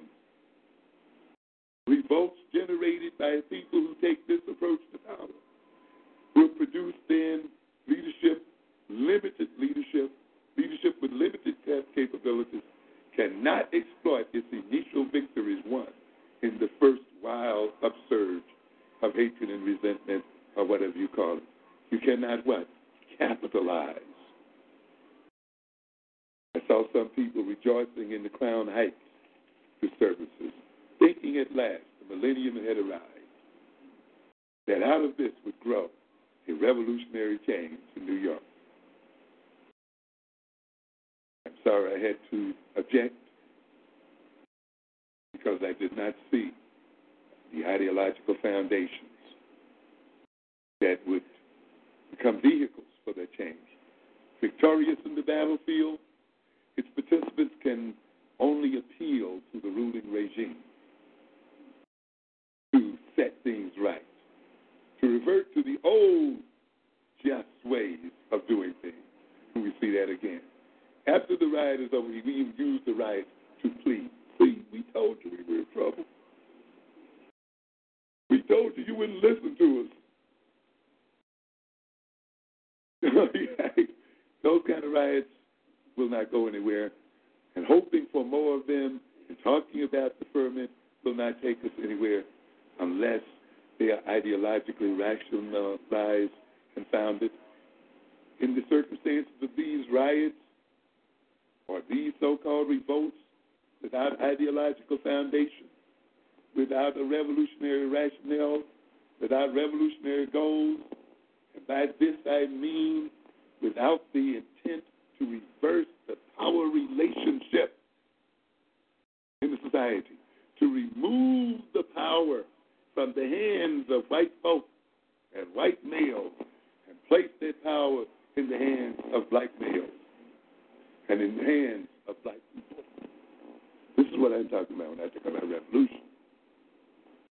A change in power relations. But that change has to be rationalized, and it's not motivated by just spontaneous reactions or reactionary behaviors, by reactionary protests, and then by trotting out a bunch of leaders who are going to feed on that and try to to provoke guilt and, and this kind of stuff in the ruling establishment and try to get the ruling establishment now to minister unto them to take the hard task of rationalizing our relationship to those in power with sound ideologies and sound rationales and and and reorganizing our relationships one to the other. Because ultimately power is a system.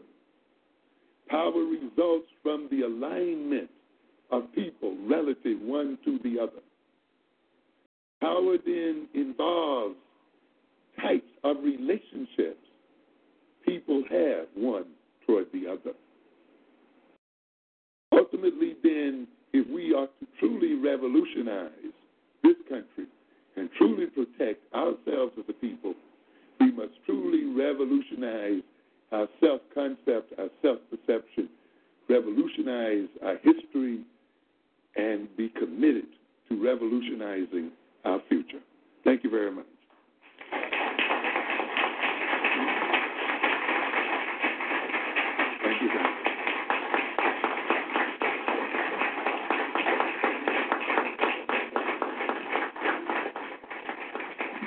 Dr. Amos Wilson.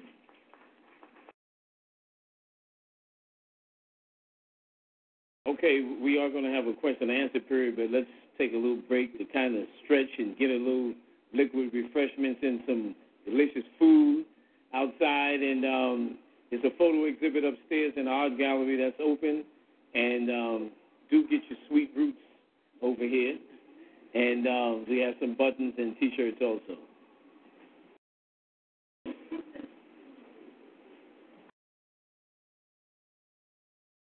Can I have someone's pen here?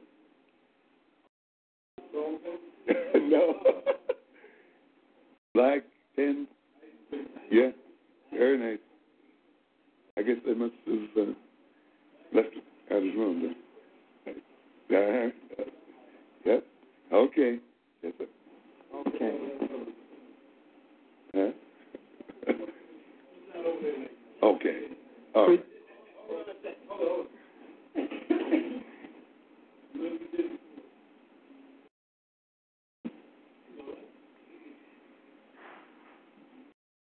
Mhm.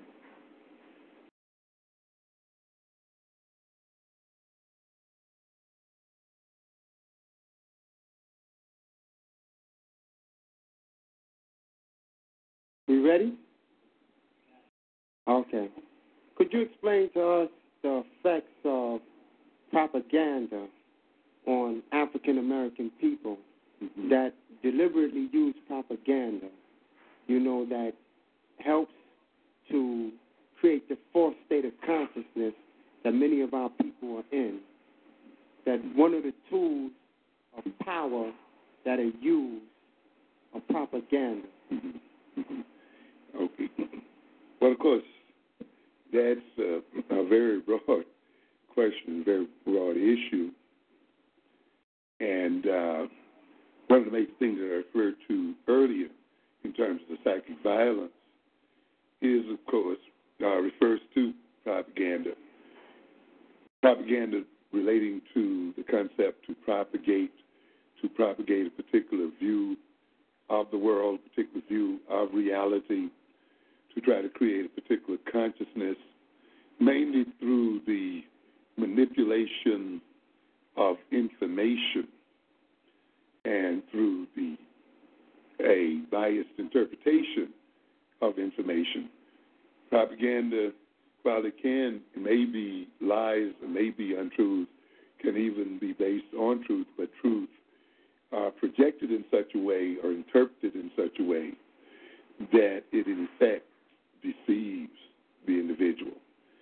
The main, force is to to control or influence the consciousness of the individual and the behavior of an individual that's favorable or compatible with the intentions of the propagandist. And certainly the experience, our experience here in America, has been a situation infused with propaganda, by propaganda. The whole uh, slandering of African history and culture, uh, of course, is a propaganda campaign that started from the very beginning, even prior to enslavement, that continues up to this day. The inflation of European history and culture, the inflation of uh, the European pretenses to be civilized, of course, engage uh, propaganda. I have argued to a great extent that the European, being a minority in this world, maintains his power through deception. That that is the key to maintaining uh, his power. That is deceiving the people and reversing their mentality and reversing their minds. Of course, propaganda becomes even more effective when the propagandist is successful in preventing uh, contradictory information from being spread. Is is is uh, has the advantage of the control of media, and has the advantage of uh, being in control of information and of being perceived as an authority and as the validator of truth and the final word. And all of these things we see in this country and even in the on the globe period has been have been pretty much accomplished by the European. Now, the thing that we're going to concern ourselves with in our power course, of course, is not to look at ourselves so much as the victims of propaganda. We are going to look at propaganda in terms of how we are going to use it against others. How we can develop propaganda and how we can propagate our ideologies and our perceptions as a people. how we then get our information to successfully contradict information that is creating the kind of consciousness that we are battling today. We are going to look at the propaganda instruments that are made available to us. There are quite a few made available to us that we are not using uh, nearly as much as we should as people. Of course, the inclusion of things like the the changing of the so-called curriculum, the the uh, the establishment of the African-centered curriculum uh, is what we call good propaganda. It is what I call uh, psycho-inoculation. If we say that to a good extent our behavior is rooted in self-alienation, being separated from ourselves, not knowing ourselves, or having negative attitudes toward ourselves as a result of another group projecting negative information, hiding information, uh, biasing information, then, of course, one of the obvious answers to this kind of attack is for us to have sound and solid information about ourselves, or sound and solid knowledge of the history of ourselves and the history of our enemies, and to educate ourselves and our children in terms of how propaganda works, how it is used against us, how the media seeks to manipulate us, and these kind of things, so that despite their propaganda campaigns, we can resist them successfully. To reduce the authoritative stature of the white man, we must raise authorities and authority figures within our own communities so that the final words will rest within the community and not outside the community itself. We see the good use of propaganda in the Nation of Islam of Elijah Muhammad and other groups, and we need to study them from that point of view. And the Marcus Garvey, people of this nature, so we have plenty of good examples of the effective use of propaganda and how it can be used for our interests instead of against our interests. Yes, ma'am. I think I'll have to hold this. Mm-hmm. Uh, first, I'd like to thank you for being so clear on on your topics. You're able to bring things to light so that we can break it down and see it, and we can relate it to our lives and our everyday ways of living. I'd also like to, in the same breath, thank the African Poetry Theater for bringing you as well as other informative lecturers. My question for you is um, the only thing that I was not too clear on was when you mentioned that uh, if we purchase our own homes, Mm-hmm. that it helps to aid the federal government. Is there perhaps an alternative? Because what I'm looking at is you had also mentioned in the same token that it is good, on the other hand, to have your own homes Mhm. because in that case you're able to build a community and make it your own. Mhm. Um, so perhaps you can break it down to a little bit. What? Yeah, I'm not. I'm not advocating the not buying of homes, of course. What I was trying to get across, the idea I was really trying to get across there, was to get people to understand that when they buy homes, you know, and buy suburban homes and other things, I wanted to disabuse them of the idea that they are not getting government aid. You see what I mean? I have nothing against black folk getting money from the U.S. government by any stretch of the imagination. The problem is often when you look at the history of housing and you look at uh, the history of support for the buying of houses, the very federal government that has subsidized housing by other people have agreed to discriminative statutes and approaches that has prevented black people from uh, receiving these entitlements. And so, more what I'm looking at here then is uh, is that we recognize that the government is supporting, to a very great degree, far more than poor people, so that we recognize that blaming poor people and seeing cutting people off welfare and those kind of things as a way of solving problems is not the problem that if America is going to solve its problems, and I'm not really concerned about it in this, in this sense, that what it requires is that people look at their look in their own front yards and see to what extent they themselves are also a part of the problem, and confront face to face with the fact, uh, with the with the issue as to whether they're ready to engage in self-sacrifice before they require the sacrifice of others and so forth. And that we as black people also come to get a deeper understanding of how this government manipulates uh, the housing market so we can take advantage of it in one level, but also so that we won't be duped into self condemnation and in condemning each other uh, because we are ignorant of how uh, the government is is used and how that white middle class especially uses the federal government. It's designed also to get some black middle class, of some, with bourgeois attitudes, uh, such as the Thomases, who think that they've made it in the world without U.S. government support, and who do not realize often that in a, on a whole, they probably receive more welfare than the people they, they condemn. So then perhaps another question I might have for you is, is there perhaps an alternative that we can do in order to not only help ourselves in order to build up our communities and our own personal selves, but as well as to continue to help Mhm. those who are in need aside from, you know, the regular things that you do in, in terms of just aside from donating to the church, but rather Mhm. come to a, a, an association such as this where you can give money or just in turn give back to the, commu- the community, period. Is there perhaps something else that we can do Mhm. um, in terms of building our own communities collectively without the government per se? I don't, Yeah. I don't really know. And I, I, I have no hesitation for using the government because, as I remind people, it's our money. you know what I'm saying? If you're paying taxes, and we've given all of this free labor and all the other kind of stuff, uh, we shouldn't hesitate to to get the money. okay. Okay, because I know some people, you know, they want to back up.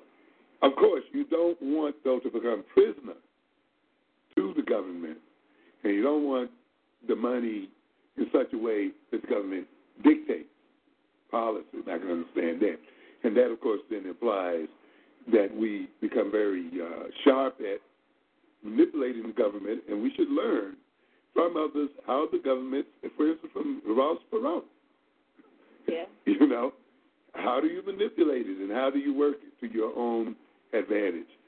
Uh, let's look at this electoral system. How do we get our own people in, and how do we then use our own people to to to get that government money to work for our interests as people?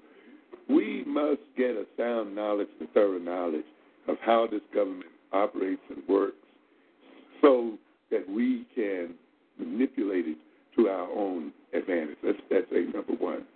And then the other thing, of course, is and this is what we'll be doing. Look at how we have in the past uh, financed our entrepreneurial activities. I just did a my second lecture on the power thing last week on our power conference coming up last week. And one of the things I looked at, a very interesting book by a person named, uh, last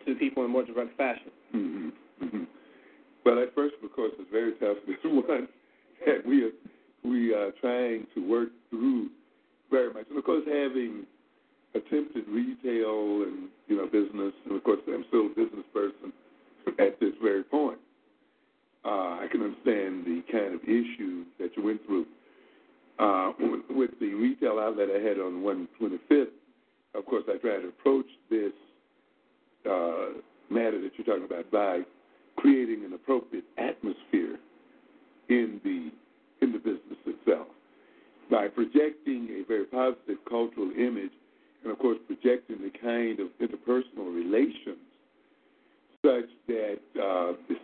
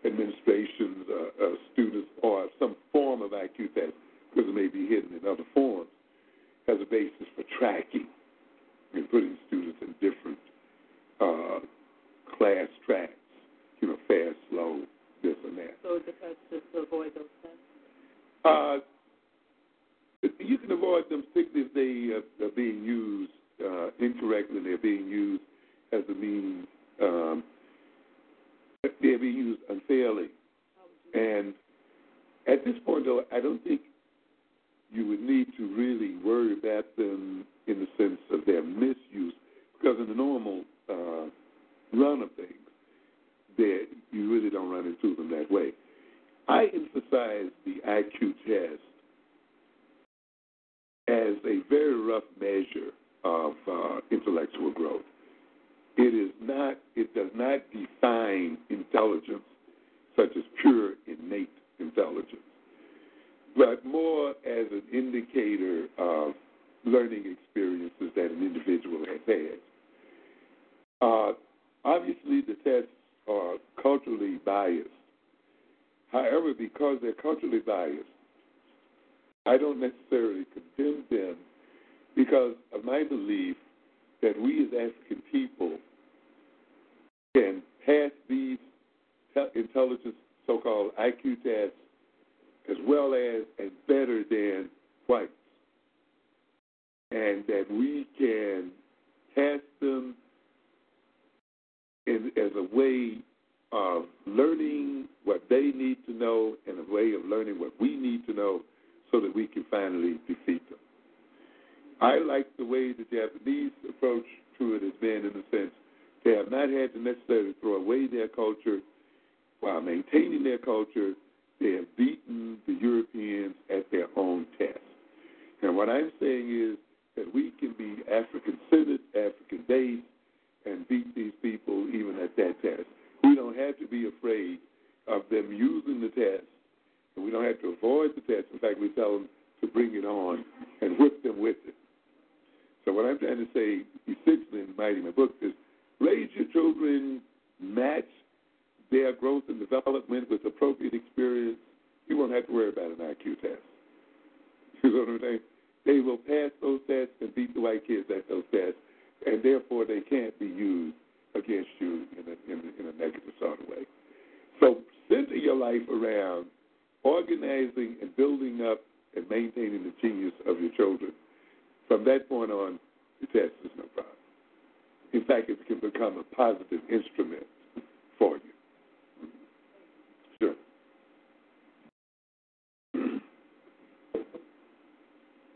Hotep, Brother Wilson. Hotep. I watching the news and whatnot, and I noticed that uh, the, the the violence that occurred with the Hasidic Jews and the African American community community last summer, and uh, a lot of violence that started off throughout a number of American cities when the Rodney King verdict came through, and and I was thinking about what you said about how they could, the European could stop this. And I was wondering, would it at all be possible for the European to create certain conditions in a number of African communities in America that would incite such violent mm-hmm. reactions of that magnitude, and then declare martial law mm-hmm. to uh, to squash that, and then their rationale for declaring martial law is the violence that transpired, Mm-hmm. and then just you know commit sure. genocide with pistols. And I was wondering uh, how could that strategy be uh, prevented, Mm-hmm. or how can we inoculate ourselves against some type of strategy like that? hmm Yeah, well, of course, when I talked about earlier about um, plans, ideological rationales, and so forth, all of this is implied, you see.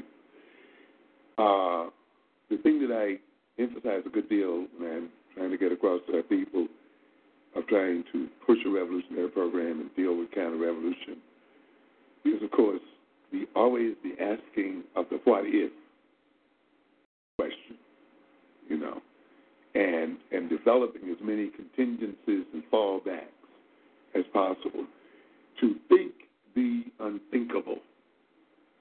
You see, and prepare for those possibilities. And no matter how far fetched it may seem, to always think them through and try to set up a program uh, in reference to them.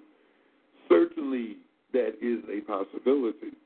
And of course, this kind of thing has been used in some instances before in terms of what we call the agent provocateur, where uh, a person is planted within a group and their purpose is to deliberately provoke that group into some kind of action so that the group can be arrested or, or uh, crushed by the police. And of course, while I cannot give those deep, cannot give any great details about this, considering this as a, a strong possibility within any group that you're a part of, particularly if you are in a, a revolutionary kind of group, of course, then should motivate you to to try to establish the kind of internal security, the kind of internal organization to limit damage should this kind of agent be present in the uh, group itself.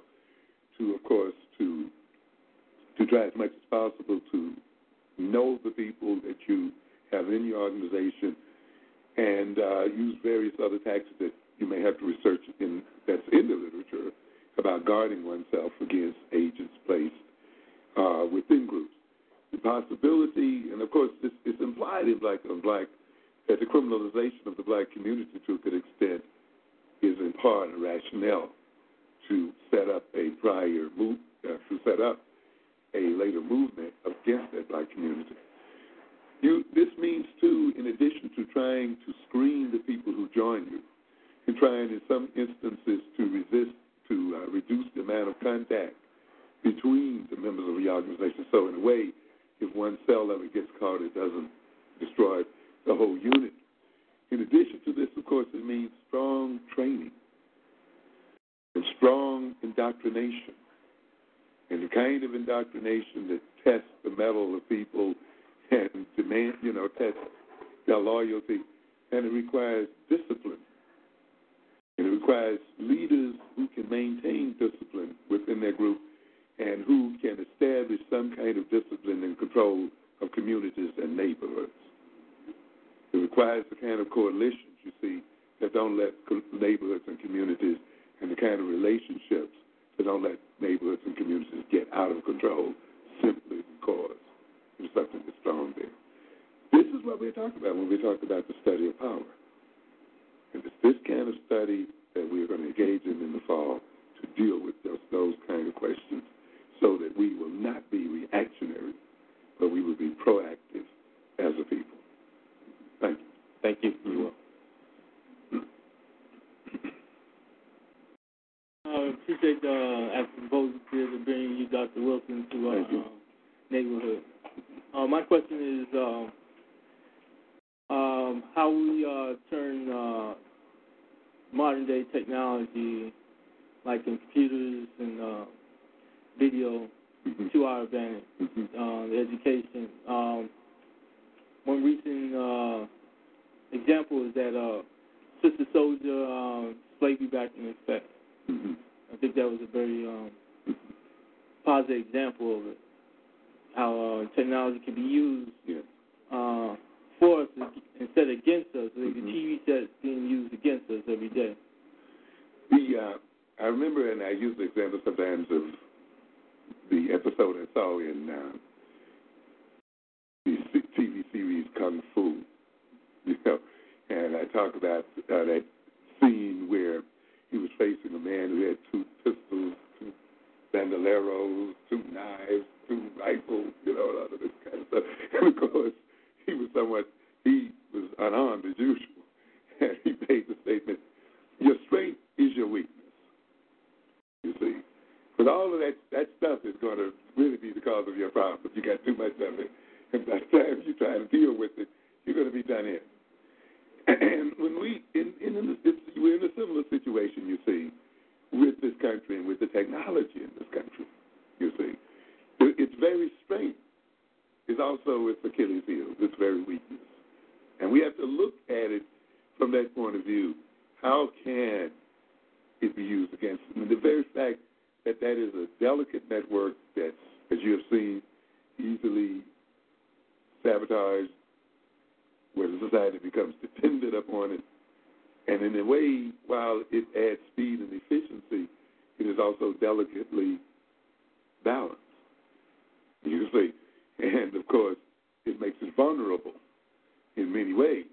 But on the other level, I had uh, a mailing order, a mail order book, a mailing list book that listed the that had available to it a list for something like six million black families. That means that through the purchase of that list, you could have direct access to these families. You know what I mean? And now, and of course, that's the weakness, isn't it? They're selling lists. We take we take those lists. The Republican Party was very effective. One of the reasons why it's been effective, very effective, is because it has this guy named Viguerie, who whose major power is the the mailing out of letters, of getting that mailing list, sending those letters to millions of people overnight. And this is the technology then that we have not used. That means that we have a very direct route until like I guess they close the post office. But uh, very direct route of what? Of communicating with families that can go around TV and other kind of things, then literature can can start movements and even hide the leaders of the movements behind very interesting information. Of course, there are distribution points for the videotapes, audio tapes, and all of the other kinds of things that we that this technology makes possible for us. That computer, of course, can list all of those names and what? Send them out on the letters, put the letters out, run through a machine that folds them, stamps them, the whole thing. In other words, there's a technology available to us that is of enormous power. One of the things that I will discuss in the Power series, you see, is for us to look at what I call the tremendous resources we have available to us as African people in this country, the tremendous databases that just are laying in wait for us to use. People like yourself with knowledge of computers, with knowledge of, of information storage, retrieval, and so forth, then become part of associations and organizations, computer network uh, systems, electronic mail systems, so that uh, any kind of information that needs to be spread across this country can be spread across by any number of means rapidly and organizations set up. If you combine this rapid communication with people who have been appropriately trained, you see, and, and are, are located across the nation, so and have similar values, perspectives, and ideas, then not going to talk too much about it. But you know, you have you have bases, you have foundations, and uh, we just have to study the technology, and we have to make up our mind if we're going to use it for us. Now, I had one point that is, uh, mm-hmm. even while we speak, uh, they are trying to pass laws to prevent that very thing. Of course. And the beautiful part about it is we know they're doing it. right? You see, I often tell our people, you know, when we start talking about these things, well, if you do that, they, they're going to do this. Well, that gives you an advantage. You know what they're going to do. You see, and this is the advantage any soldier wants, is to anticipate the reaction of his enemy. And that means, and this is why another part of training for power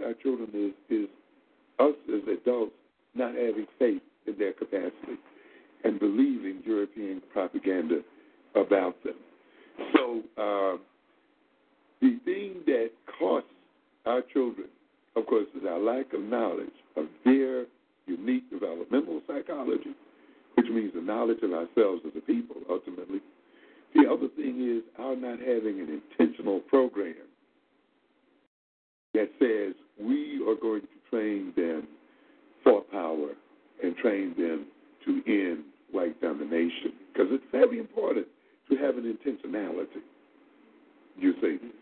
And and and then to express that intentionality through relationship with children and through education because it is intentionality that really determines the quality of learning that serves as a motivational base for learning that term determines the nature of human relations and all of these things.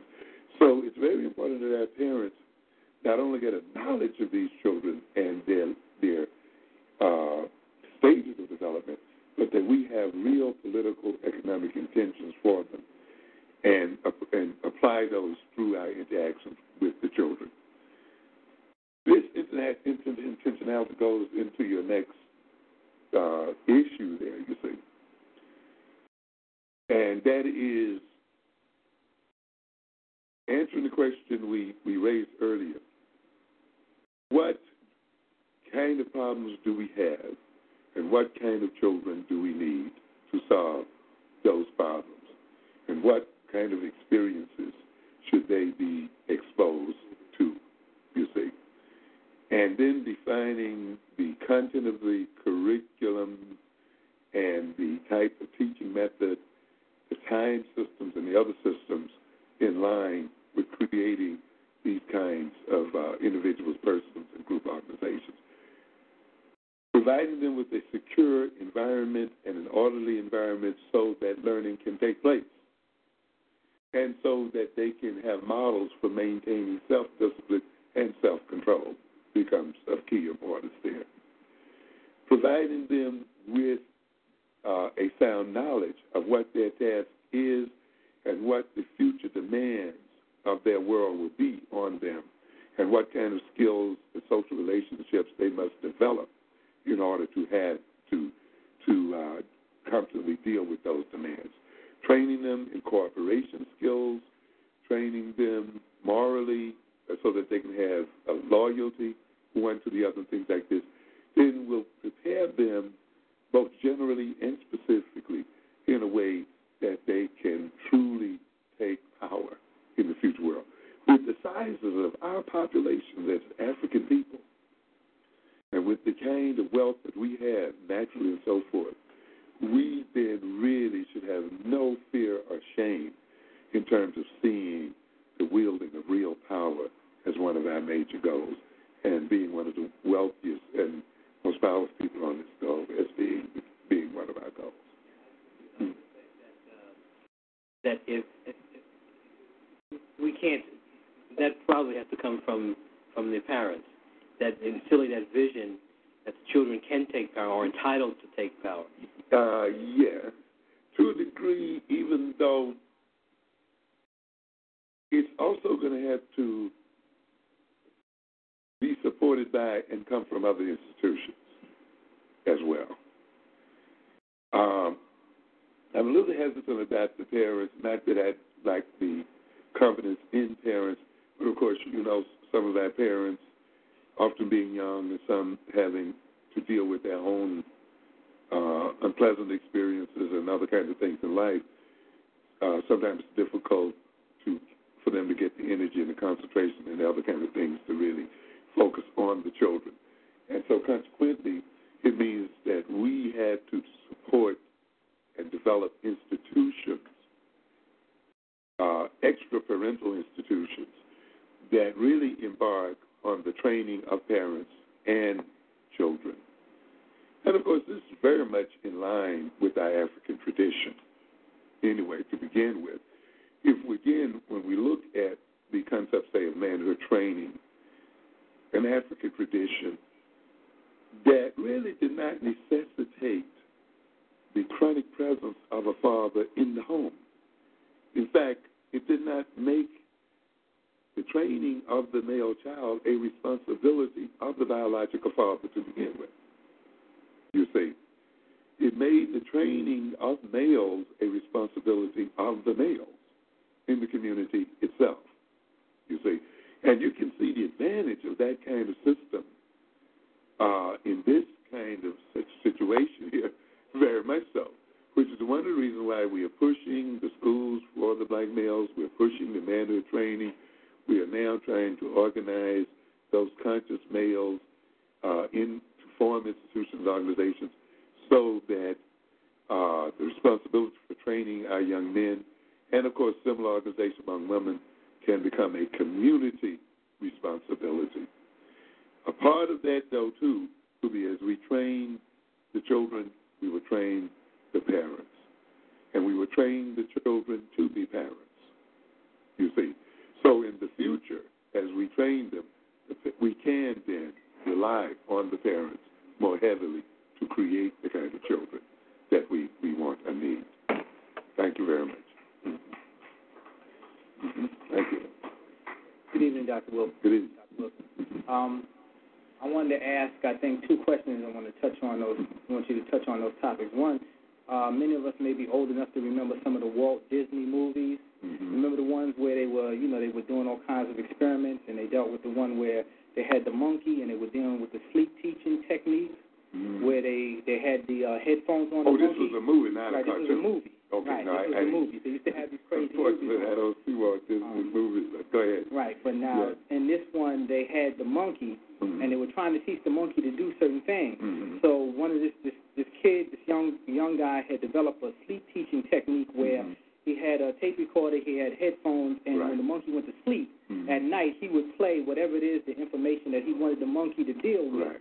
And so in the morning, he would, you know, this would go over and over. Mhm. And I, I don't know if it would be considered to be subliminal because you wouldn't really be conscious in terms of sleep. Mhm. But at the same time, the information would be entering into the subconscious, Right. while you were sleeping. So the monkey would get up and they would test the monkey on the information, Mhm. and the monkey will have assimilated this information. Mhm. I want to under, I want you maybe to speak on the importance of maybe us in our homes, Mhm. right, applying some measure of subliminal seduction with Mhm. our children, because sometimes the only time we have control over certain certain aspects of the environment, even within our home, is at the time when everybody's asleep, right? Okay. another okay.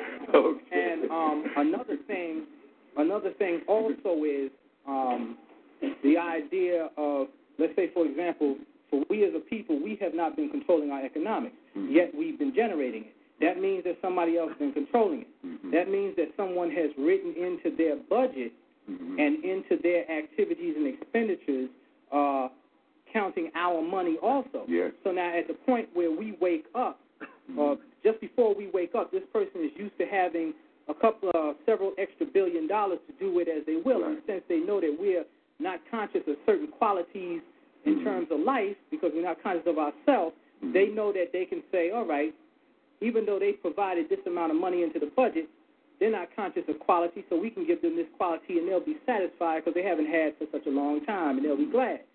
Now we start to wake up and uh, we say, all right, you've been dealing with our money and we you know we thank you for that, Mhm. uh, but uh, we're ready to control our own now. So now this sizable chunk of the budget now comes from out of their control into our control. Right. But that sizable chunk of the budget was what allowed them to be the superpower and enjoy the luxury that they've been enjoying. And since they're conditioned to think at this point, not only that, that they were handling for us, they're conditioned now to think that this is the norm and that they deserve to deal with it this way, and that for them not to be able to control that money, um, there's something wrong. Mm-hmm. This means that uh, I'm bringing around to the question of the idea of developing some type of paramilitary force in terms of uh, when we began to uh, develop our own industry, we're now taking the money out of the pockets of all the Europeans that come around and do the contracting and various things in our community and take the money out. Yeah. Now, instead of 97, instead of 93% of the money going out, 93% is staying in, and maybe 7% is going out. So now they come around and say, well, hey, you guys are getting kind of big now, and you're encroaching into our area in terms of business and, and services. We think that because it's been this way all the time, we think that we deserve our share. After all, we were taking care of things for a while. And I think uh, maybe we need to speak to that also. Okay.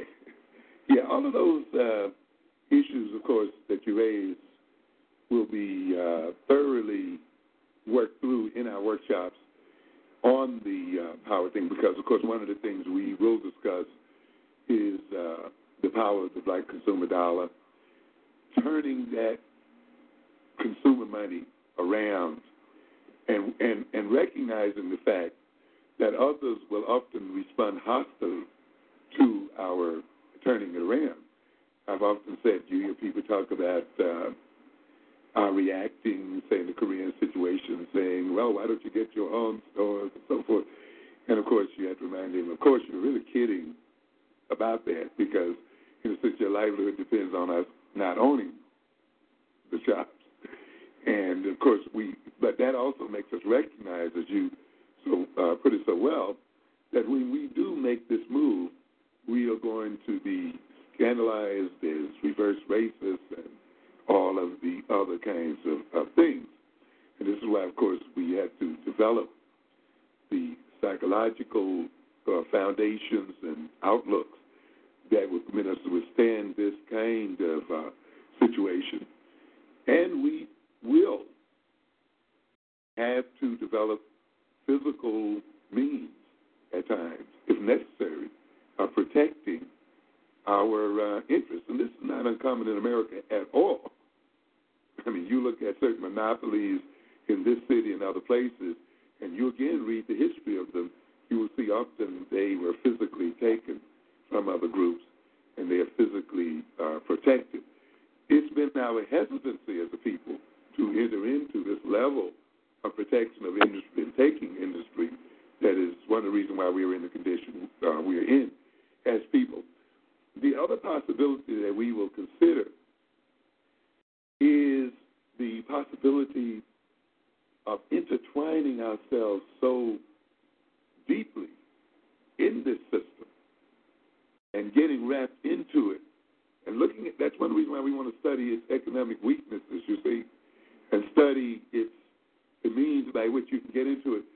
And see if it's possible for us to get into it in such depth and with such thoroughness that uh, these people cannot attack you other than they just tear the whole damn thing apart. you see, so before we sort of get to the physical force and other things, we really want to explore other possibilities. And I think there are possibilities for us to take advantage of this system uh, in such a way that, in a sense, a movement against us is the time the whites are saying, well, we just want to commit hara-kiri with the whole thing and end it. And so let's look at it in, in, in that light and in the, uh, in the other light. Consumer dollars are very powerful.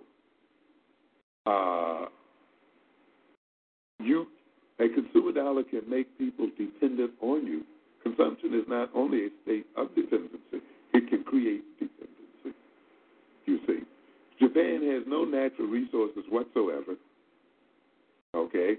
And in many ways, its military power, you know, may not be as strong as the United States, perhaps Russia, or maybe some other groups. But it's interesting to look at Japan's manipulation of its suppliers by making its suppliers compete one against the other. You see, and getting a number of suppliers for the same uh, resources, they in effect control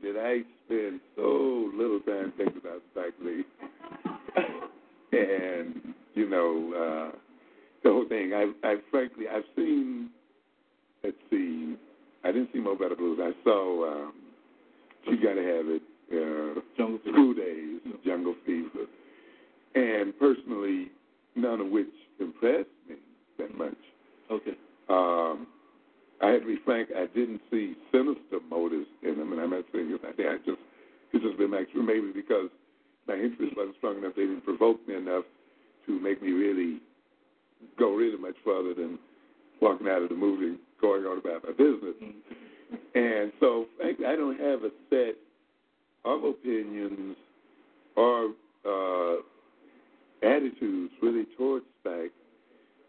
Uh, and I guess because of my own preoccupations, I really haven't paid too much of mind to the debates around uh, Malcolm X. Okay. And that may be also due to my own uh, state of mind in that uh, I guess I'm pretty well, my mind is pretty well made up about where I'm going and what I'm going to do uh, to the extent that it doesn't bother me too much about the X movie. Uh, so I, I, ha- I haven't felt compelled to, you know, enter into some kind of proactive movement in terms of uh, what this thing is about, and in terms of his attitude about it. And so, from that point of view, it's hard for me to really make a suggestion to really uh, give a strong opinion or advice about how people should deal with it. Um,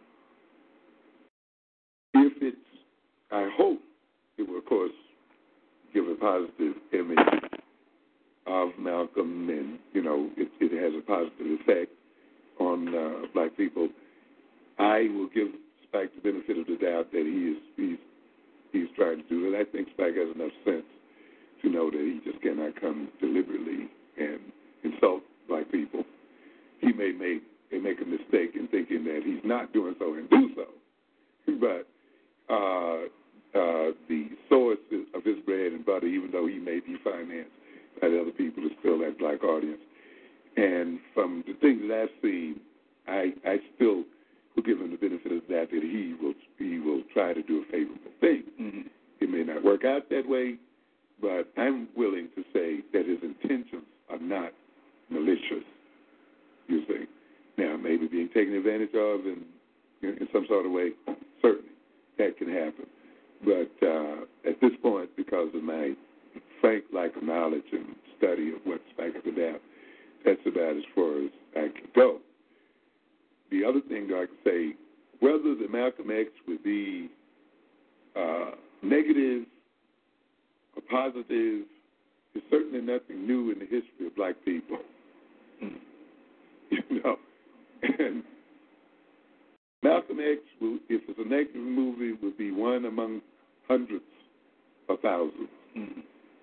And I have the faith in African American people that a negative Malcolm movie is not going to be a final death blow to black people's minds or to where black people are going. Mm-hmm. And I have the faith that if it is negative, we will turn it around and use it as a base for motivating our people in the right direction and use it as a base for clarifying our consciousness even further and turning the key to operating in this society. Whether the sources that operate against us flow from people who look like us or flow from people who don't look like us is to subvert negative intentions into positive outcomes. And what I would focus on more than anything, unless you're just going to uh, blow up the movie in the can, or is that let's wait and see what happens. And when we judge it and see what happens, let's move into action if necessary to counter its effect. And let's turn it around to our advantage, whether it's positive or negative uh, at this point. I don't know what we will gain by getting into a, a big dogfight over a movie we haven't seen. We don't even know what's going on in it. Mm-hmm. And I don't really see a great advantage served by getting into a big scrap, public scrap, at this point about it. We'll survive uh, Spike Creek. Okay. you know, so I'm willing to see and look and see and let the chips fall where they may, and we'll deal with it when the time comes. All right. Thank you very was, much for your uh, thing. One thing I was asked to ask you uh, where your power classes are going to be. Uh, we will be announcing them. Of course, you'll get the flyers around here. But it looks, because I'm writing the lectures out before I, I do them, at the rate I'm writing them now, it looks like September in that range. Okay. Okay. Thank you. Thank you very much. Thank you for your attention. Thank you. Again, Dr. Amos Wilson. Okay, um, All right, Black Power, B48. Bible chapter. That was Barbara Amos Wilson. Picking it all for us. Riot or revolt, urban response to white he- hegemony.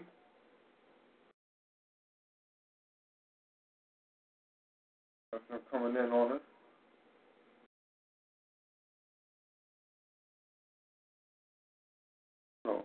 We'd like to thank everybody for coming out tonight, taking us out with Dr. Amos Wilson. Like we have to tune in. Slaughterhouse Saturday, we'll be dealing with geography, the history and politics of geography. Um, we're going to be uh, kicking that off at 10 p.m. Again, 10 p.m. Eastern, 7 on the west side, the best side. And y'all line up in between. We'd like to go out the same way that we come in. That's a, with a praise Nat Turner, glory to Garvey. Long live the spirit of Dr. Khalid Abdul Muhammad. Praise Harriet Tubman. Glory to Ida B. Wells. And long live the spirit of Sister Granny Buchanan. On BB48. Back in the truck. House nigga 2. Hello, it is Ryan, and I was on a flight the other day playing one of my favorite social spin slot games on ChumbaCasino.com. I looked over the person sitting next to me, and you know what they were doing? They were also playing Chumba Casino. Coincidence? I think not. Everybody's loving having fun with it. Chumba Casino is home to hundreds of casino-style games that you can play for free anytime, anywhere, even at 30,000 feet. So sign up now at ChumbaCasino.com to claim your free welcome bonus. That's ChumbaCasino.com and live the Chumba life. No purchase necessary. Group. Void prohibited by law. See terms and conditions. 18 plus.